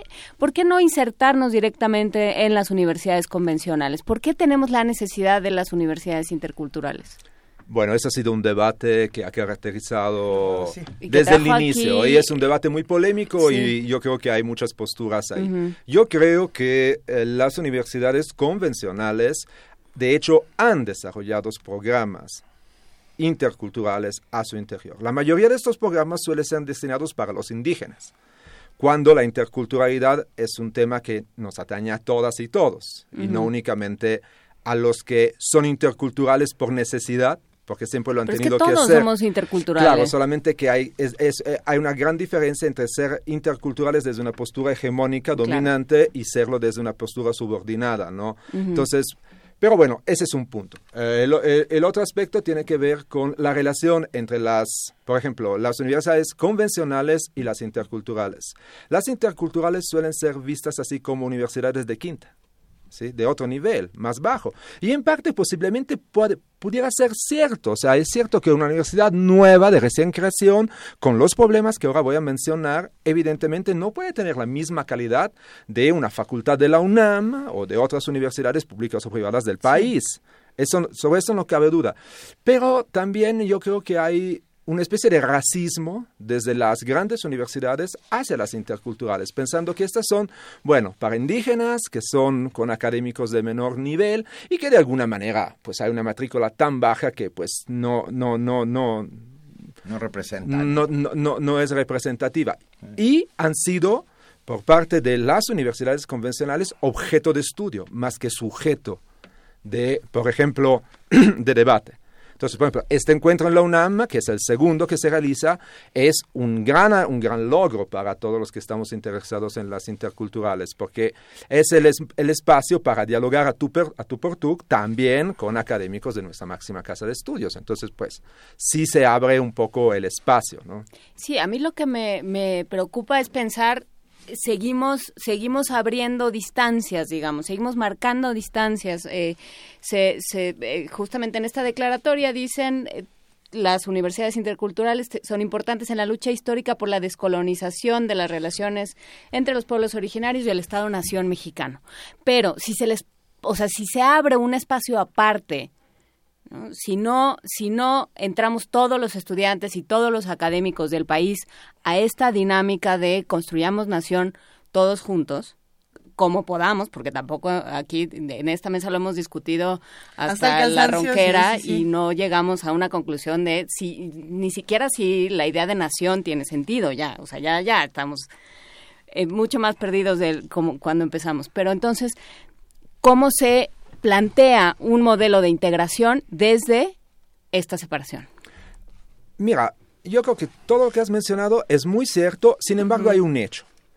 El enfoque intercultural en educación superior se introduce gracias al hecho que desde la CGIB, liderada en ese entonces por Silvia Schmelkes, se decide meter este paradigma en la educación superior, paradigma que estaba ausente. Entonces, más allá de cualquier buen deseo, es así como se empieza a interculturalizar la educación superior en México. Entonces, los demás son buenas intenciones, pero el hecho es que sin esta ruptura, y de hecho la CGIB surge como una dependencia estratégica y disidente en la CEP.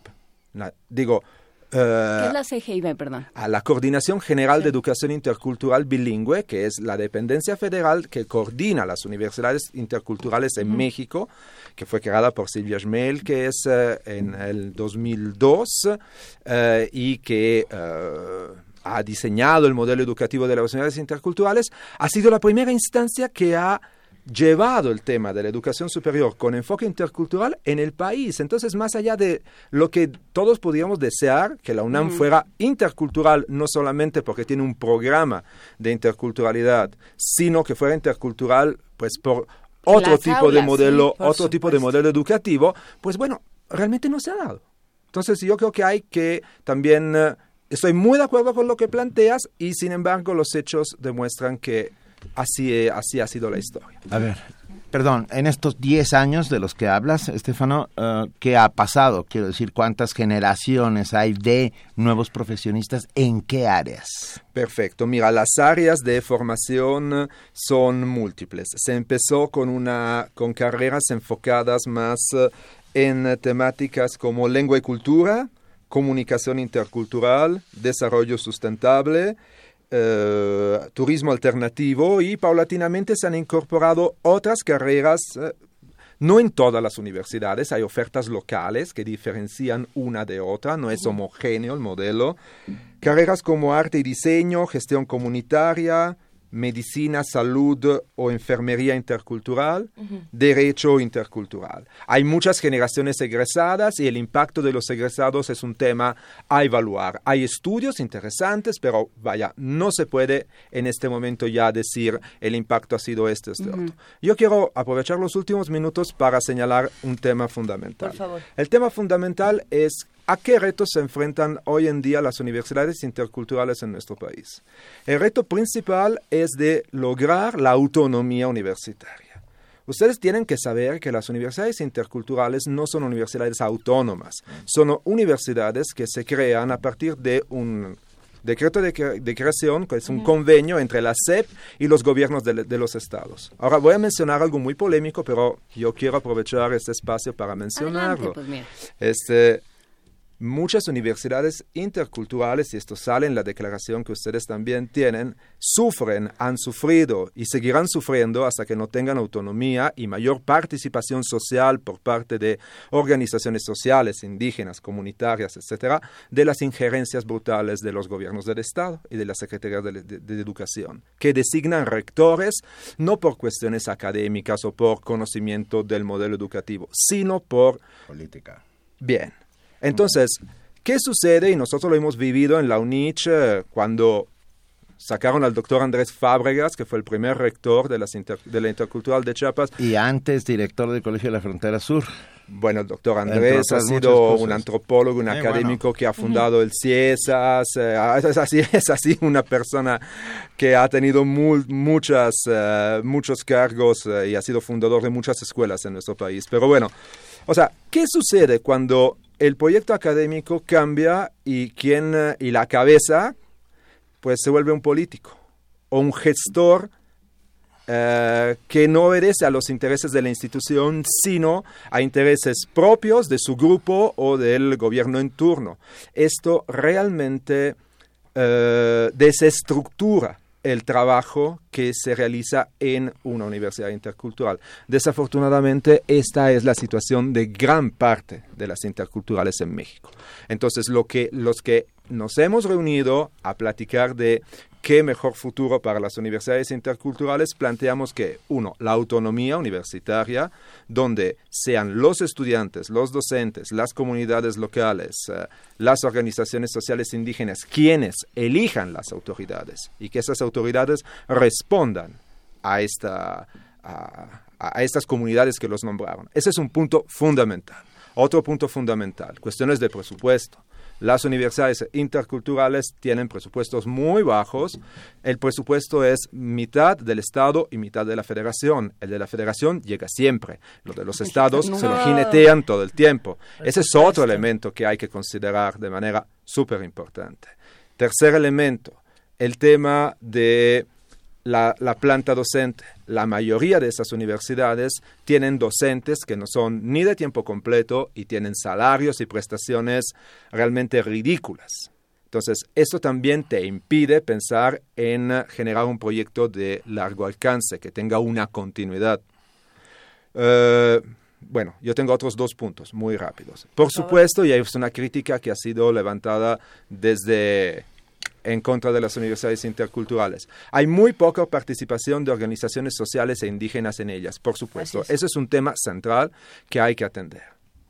O sea, se necesita que en los consejos de participación social, en los órganos directivos de las universidades, haya mayor presencia de organizaciones sociales e indígenas, pero bueno, claro, no de las compradas o de las que están al sueldo de los gobiernos en turno, sino pues de todas. En la idea de la pluralidad. Y finalmente, el último punto que quería compartir tiene que ver con justamente la CGIB, la Coordinación General de Educación Intercultural Bilingüe. Hemos pasado por 10 años con dos coordinadores, la maestra Silvia Schmelkes, que fue la fundadora, y luego el doctor Fernando Salmerón. Ambos han hecho un trabajo de gestión, un trabajo académico, un trabajo de abrir y romper paradigmas y puertas muy interesantes a mi manera de ver. O sea, sin embargo, no han sido beneficiados en términos ni de presupuesto ni en términos de apoyos de las demás dependencias que de alguna manera pudieran hacer que este proyecto se fortaleciera. Por eso insistimos, se necesita mayor autonomía de las propias universidades para que las universidades cuenten en los debates que se dan al interior del campo y no sea solamente un debate entre CGIB, gobiernos de los estados y en tercer lugar las universidades. Entonces, ese es un punto importante. Ahora acaba de haber un nuevo nombramiento en la CGIB. Esperamos, y esto sale en la declaración, que el nuevo coordinador pues siga el camino marcado por los anteriores, pero que también busque innovar, y las innovaciones están muy claramente planteadas en la declaración. Uh-huh. Ojalá que nos interpelen, ¿verdad? Vamos a subir esta declaración a redes porque es un texto muy interesante. Hablabas de epistemología y de cómo tenemos modelos y paradigmas que nos están marcando. Y en realidad es que nos estamos planteando un modelo de país. O sea, mientras mi problema con... que no es mío, pues, no, o sea, no tengo un problema con las universidades interculturales. Sin embargo, sí creo, si seguimos pensando, ese es problema de otros, ese es problema de los otros que hablan otro idioma, que nacieron en otro lado, que tienen otros problemas, ¿no? Entonces, nunca vamos a resolver este asunto. Siempre va a haber esa especie como de reservaciones, aunque sean ideológicas, donde los otros que vean cómo le hacen para caber aquí, ¿no? Y mientras nosotros vivimos medio con culpa, medio dando subsidios, medio haciendo carteras, y no hay una construcción de un lugar donde podamos estar todos, unos y otros. Y ese es justamente el reto que se plantean las interculturales desde el surgimiento. Nunca han sido pensadas como universidades segregacionistas ni como universidades solo para indígenas. ¿Pero no funciona de facto así? No, para nada. Si checas la matrícula en general, por ejemplo, en la intercultural de Chiapas, yo he hecho varios estudios al respecto. La matrícula, si consideramos el criterio de hablantes de la lengua indígena, yo creo que hay más o menos un 55% de hablantes de lenguas indígenas, que es un criterio bastante ridículo para definir si alguien es indígena o menos. Pero es el criterio, un criterio. Uh-huh. Entonces, el otro 45% no lo es. Son jóvenes no indígenas o que no se consideran indígenas o que no dicen que son hablantes de una lengua indígena, pero que son jóvenes urbanos, mestizos, y que están en esta universidad porque representa una oferta a la que pueden acceder. ¿Y hay algún estudio que defina a qué otras comunidades pertenecen? ¿Cómo? Estos otros jóvenes que no son indígenas, ¿a qué otro tipo de comunidades pertenecen? Bueno, yo te puedo platicar, en el caso de la UNICH, los estudiantes vienen de la misma ciudad de San Cristóbal, donde está la sede central de la universidad, vienen de pueblos y comunidades y municipios rurales, por ejemplo, de la Frailesca o, por ejemplo, de la zona de la costa. Y claro, y luego hay buena parte de la matrícula que viene de los barrios periféricos de San Cristóbal, donde vive la población indígena inmigrada, y también una parte pequeña, también de comunidades indígenas. Sí. Ahora, claro, en el caso de la subsede de Uchuc, que es un municipio tzeltal en los Altos de Chiapas, el 99.9% de la matrícula es indígena. En la sede de Las Margaritas, por ejemplo, que está en la área más cerca de la selva, hay una composición importante también de población tojolabal, por ejemplo. Depende de dónde estén ubicadas. Eso es interesante. Eso, ahora, claro que si las ubicas en zonas eminentemente indígenas, evidentemente los beneficiarios, los usuarios son principalmente indígenas. Entonces, es un tema que hay que analizar con pinzas también, porque el tema de quién es o quién no es indígena también es un tema polémico. Y bueno, no tenemos tiempo para abordarlo aquí, pero creo que habría que reflexionarlo. Lo abordaremos. Lo abordaremos tarde o temprano. ¿Dónde podemos saber más sobre interculturalidad? ¿Hay alguna página, hay algo donde podamos acercarnos? Bueno, por supuesto, está la página web de la Coordinación General de Educación Intercultural Bilingüe, www.uib.edu. Bueno, se encuentra fácil hoy en día, con tanto de poner universidades interculturales en Google sale la página. Hay estudios, investigaciones muy interesantes. El COMIE, el Consejo Mexicano de Investigación Educativa, acaba de publicar el estado de la cuestión sobre investigación en México, y uno de los volúmenes, el volumen dedicado a multiculturalismo y educación, en eso hay un capítulo específico de trabajos dedicados a las universidades interculturales, coordinado por Laura Selene Gómez y Gunter Dietz. Uh-huh. Hay un número de la Revista Mexicana de Investigación Educativa que salió en agosto de este año, o sea, recién, donde escribimos varias personas que hablan de las universidades interculturales. Y por supuesto está el Programa Universitario de Interculturalidad de la Universidad Nacional Autónoma de México, el PUIC. Ustedes pueden encontrarlo como puic.unam.mx. Estefano, muchísimas gracias por haber estado aquí esta mañana. Estefano Sartorello. Gracias a ustedes. Buena maestro, politólogo, maestro en antropología social, doctor en educación y experto en interculturalidad. Muchísimas gracias. Gracias a ustedes. Y nosotros, que somos también interculturales. Nos vamos a ir bailando. Bueno, pero además con el maravilloso Damaso Pérez Prado, que también cumple años hoy. También. Esas cosas que suceden, sí. Y que siempre nos hace pensar en la universidad, ¿no? Y en este caso, por supuesto, pero en este caso específico vamos a escuchar el mambo del Politécnico para demostrar que son nuestros amigos, somos hermanos. No tenemos rivalidad más allá de la cancha. Venga, vamos a escucharlo.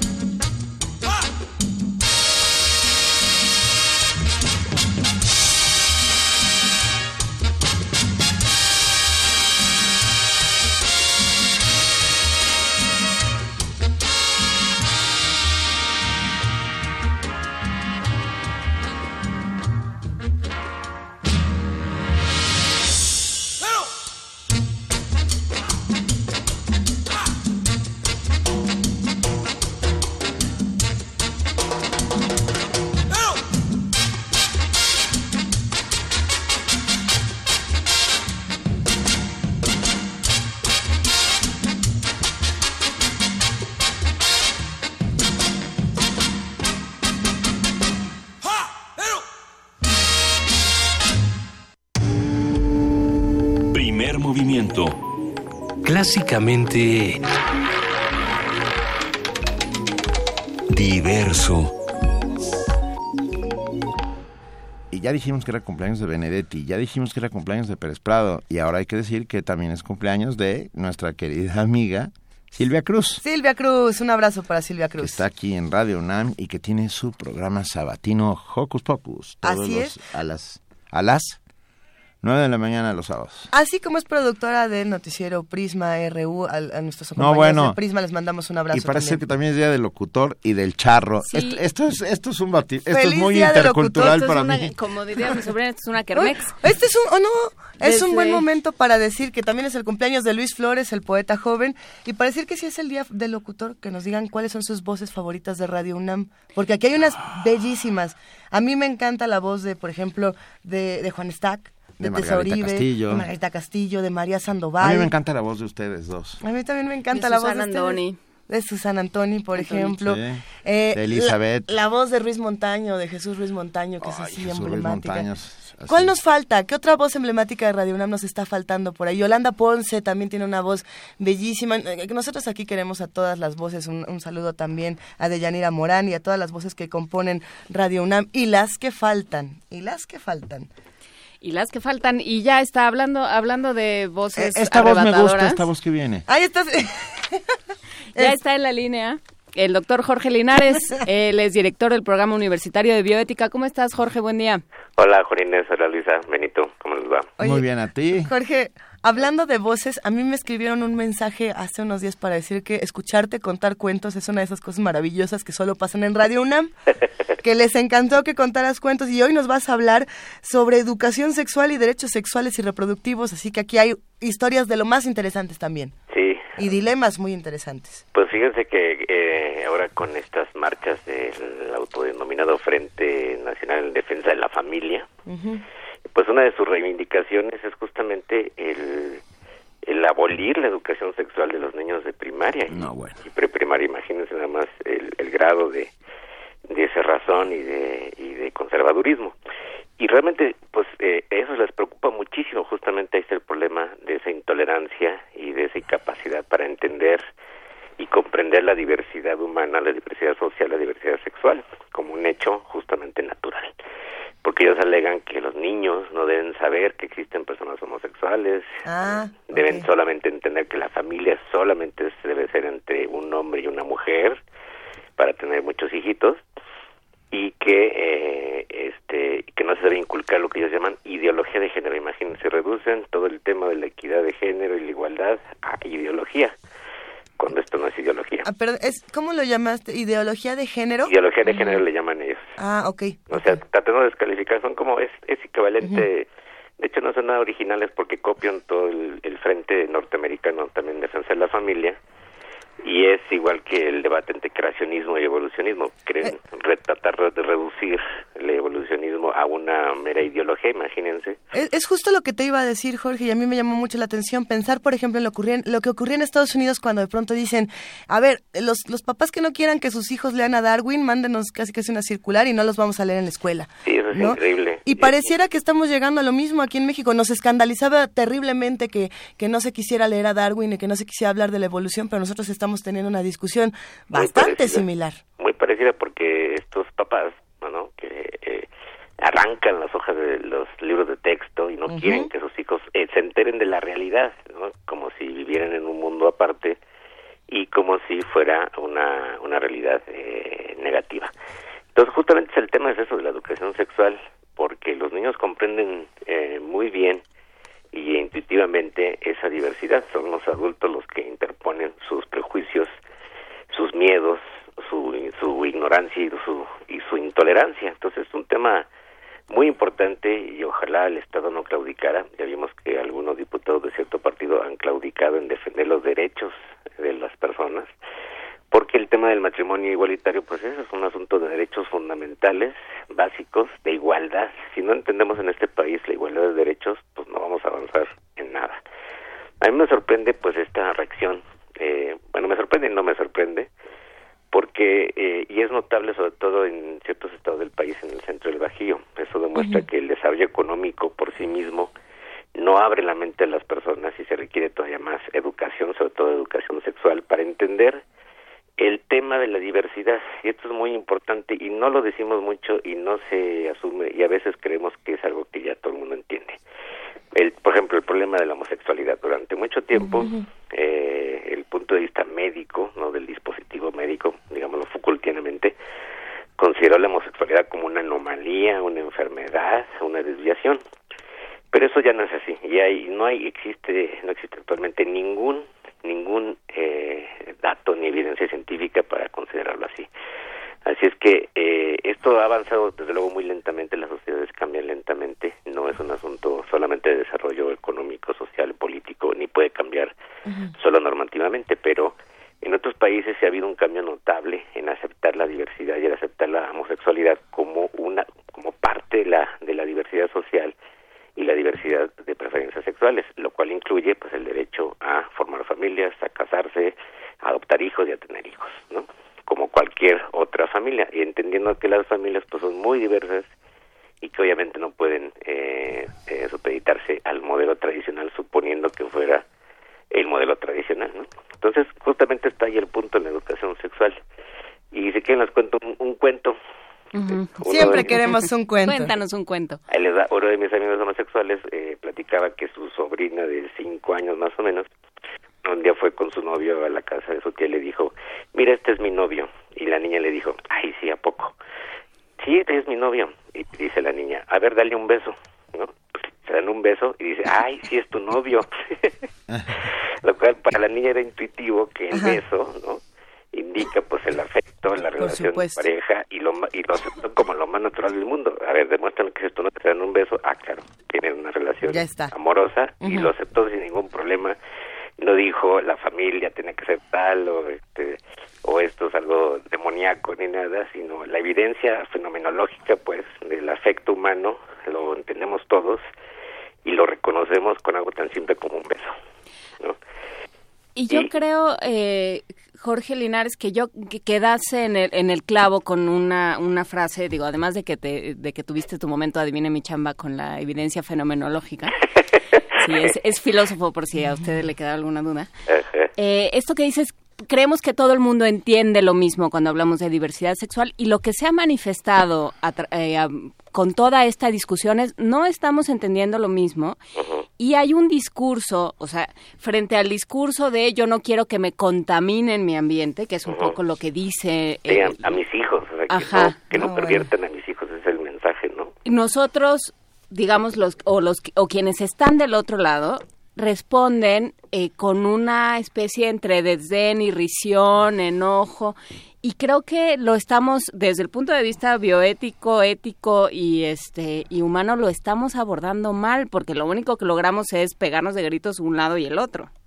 Sí, claro, no puede haber respuesta a la intolerancia con intolerancia. Uh-huh. Y aquí la clave pues es justamente la educación sexual en las escuelas, en una enseñanza científica y plural, que es lo que debería garantizar el Estado en todas las escuelas públicas y privadas.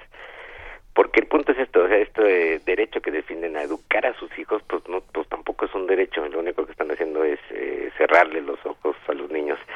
Yo espero que muchos de estos niños que tienen padres intolerantes, no es su culpa, ¿no?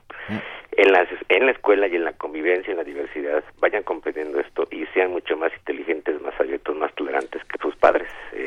Algunos lo van a tener difícil, pero las generaciones nuevas, por fortuna, están expuestas a más información, al mundo entero, o sea, solamente que los mantengas encerrados en una burbuja de cristal, y eso es lo que les da mucho miedo a estas personas, y si es entendible, pues, ¿no? Claro. Pero no pueden contaminar con sus miedos a sus hijos, ojalá sus hijos sean mucho más inteligentes, más abiertos, más tolerantes, y logren saltar esas barreras, esos prejuicios, y sean, pues, mucho más receptivos a la diversidad. Por eso solo se logra con educación en las escuelas, desde el nivel básico, y eso es lo que el Estado tiene responsabilidad de garantizar. Esa es la base del Estado laico, una educación, ahora sí que científica y popular. Jorge, casi estoy de acuerdo con que no hay que ser intolerante con los intolerantes, casi, sí. Excepto con aquellos que rompen o queman libros que son propiedad de la nación, y eso es un delito federal, perdón. Sí, están interrumpiendo la educación de los niños y la socialización de los niños en las escuelas, justamente. Entonces, es un viejo tema, porque sabemos muy bien, muchas escuelas privadas pues tienen una clara afiliación católica, mantienen una base muy rígida de principios. A la mera hora esto es muy contradictorio, lo sabemos por muchas experiencias y conocidos que pasaron por esas escuelas, ¿no? Y pues eso tampoco nunca ha garantizado la transmisión de esos supuestos valores puros, ¿no? Por supuesto, Jorge Linares, pero ahora bien, hay una discusión interesante que se puede plantear y que la iremos abordando, de hecho creo que tenemos que abordarla día con día, y es la respuesta a los discursos de odio y la respuesta a la intolerancia.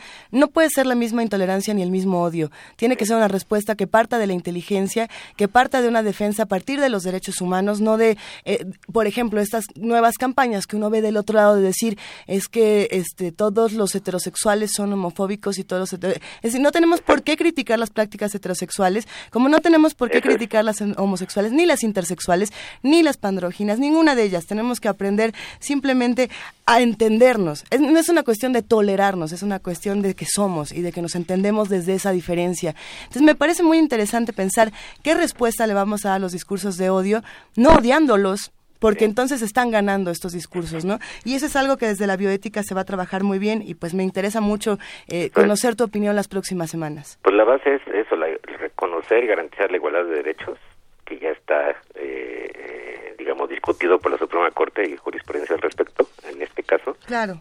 Luego avanzar en la promoción de la tolerancia y la diversidad. Claro. Y combatir la intolerancia, porque, por ejemplo, se ha dicho Roberto Blancarte en un artículo en Milenio, habló de esto, o sea, dicen todo el mundo, bueno, la jerarquía católica y los curas tienen derecho de libertad de expresión. Pues fíjense que no, porque la Constitución no lo señala así.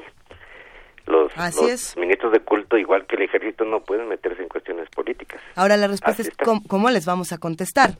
¿Cómo vamos a aniquilar estos discursos sin responder con odio? Muy tolerantemente. Así que pues te queremos agradecer esta mañana, queridísimo Jorge Linares, director del Programa Universitario de Bioética, porque va a haber muchísimo de qué hablar contigo en las próximas semanas. Bueno, muy bien. Gracias, Jorge, un abrazote. Igualmente. Hasta luego. Perdón, rápidamente, nada más déjenme decirles que la Coordinadora Nacional de Trabajadores de la Educación, la CENTE, levantó el plantón nacional que mantuvo por casi 4 meses en la Ciudadela de la capital del país. O sea, desde ayer ya están empezando a recoger sus pertenencias, hoy se van y particularmente la sección 7 de Chiapas dice que el lunes regresará a clases y que empezará de nuevo una estrategia con salida política, solamente para que ustedes lo sepan. Y teniendo esta información nos vamos a una nota.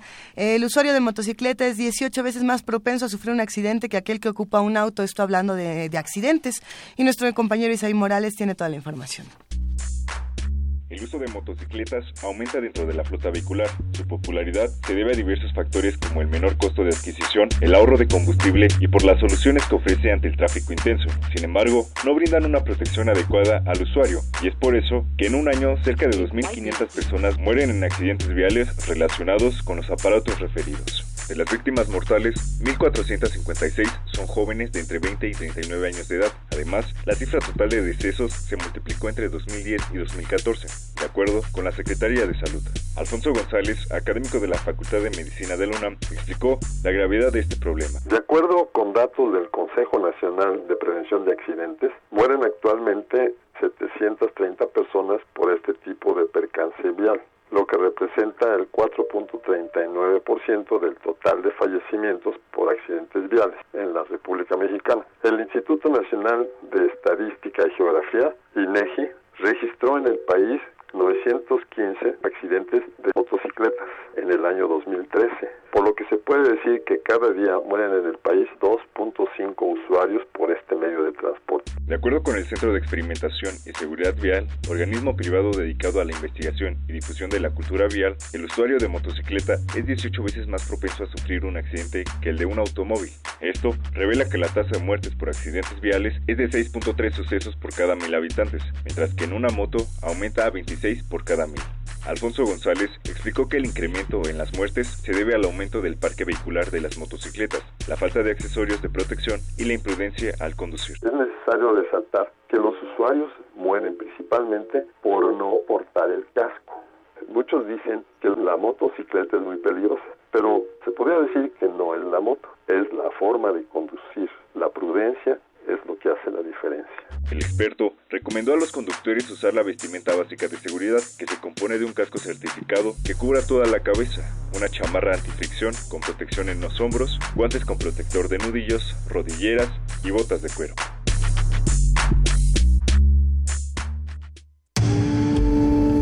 Primer movimiento. Clásicamente reflexivo.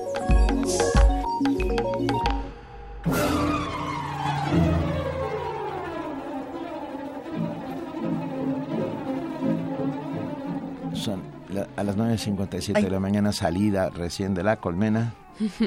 Hola.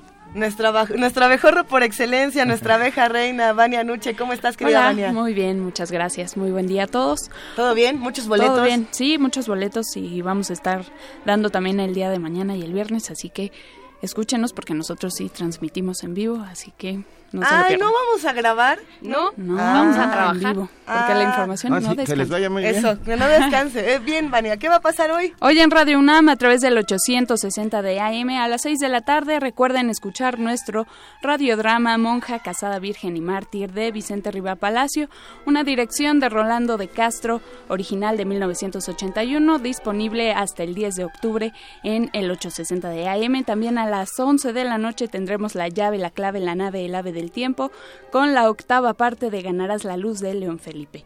Y por el 96.1 de FM tendremos más información sobre la universidad y todo el mundo en Prisma RU. A las 7 de la noche tenemos Panorama del Jazz, y por la noche a las 9 no se pierdan Resistencia Modulada, porque tendrán una entrevista con Pedro Kumamoto y hablarán sobre independencias, dependencias y soberanía. Todo esto y más en Radio UNAM. Visita nuestra programación completa en www.radiounam.unam.mx y síganos en redes sociales como @radiounam. Que tengan un excelente día y nos escuchamos mañana. Muchísimas gracias, Vania Noche, que tengas un gran día. Y mañana, que ya es jueves, que tenemos, Juan Inés, mañana jueves, sí, me pescaste en cualquier sitio. Mañana nos vamos a música. Okay, vamos. Y mañana jueves va a estar Alberto Betancourt, vamos a hablar sobre Hillary Clinton, si no, qué está pasando, vamos a hablar sobre el presupuesto de cultura. Y vamos a hablar sobre comida mexicana. ¿Cuál presupuesto de cultura? Bueno, ok, hablaremos de eso y mucho más. ¿Cuándo había, te acuerdas? Sí. Bueno. Gracias a todos los que han hecho posible este programa y lo hacen posible diariamente. Gracias, productores, coordinadores, amigos todos. Con esta canción nos estamos agradeciendo a todos. Gracias, Juana Inés de Esa. Gracias, querida Luisa Iglesias. Gracias, querido Benito Taibo. Estamos oyendo a Gabino Palomares, A la Patria, y ahí se las dejamos. Nos la pidió Diogenito, y con gusto, Diogenito, ahí va. Gracias a ustedes que hacen comunidad diariamente, aquí en Primer Movimiento. El mundo del ya, el Primer Movimiento. Del mundo desde la universidad. Hasta luego. Que consumas, no te puedo mirar siempre engañado, eligiendo a los que impusieron ellos, mientras calman sus ansias de grandeza. Tú le eliges los yugos a tu cuello. No te puedo querer siempre callado, quiero oírte maldecir y blasfemando, acabar con la paz que te inventaron para infundirte miedo por el cambio. Que la rabia se torne lucha, hermano, defendiendo lo que hicieron tus manos. Nada valen los ricos sin tus horas, que comparten a los buitres del Estado. Responderemos ante la mentira, la rabia convertida en estrategia, el dolor en maniobra organizada, y esta lucha de abajo hecha conciencia. Solo habré de llamarte patria mía, si tomamos las riendas y el camino. Solo habré de llamarte patria libre, si los ricos no marcan tu destino.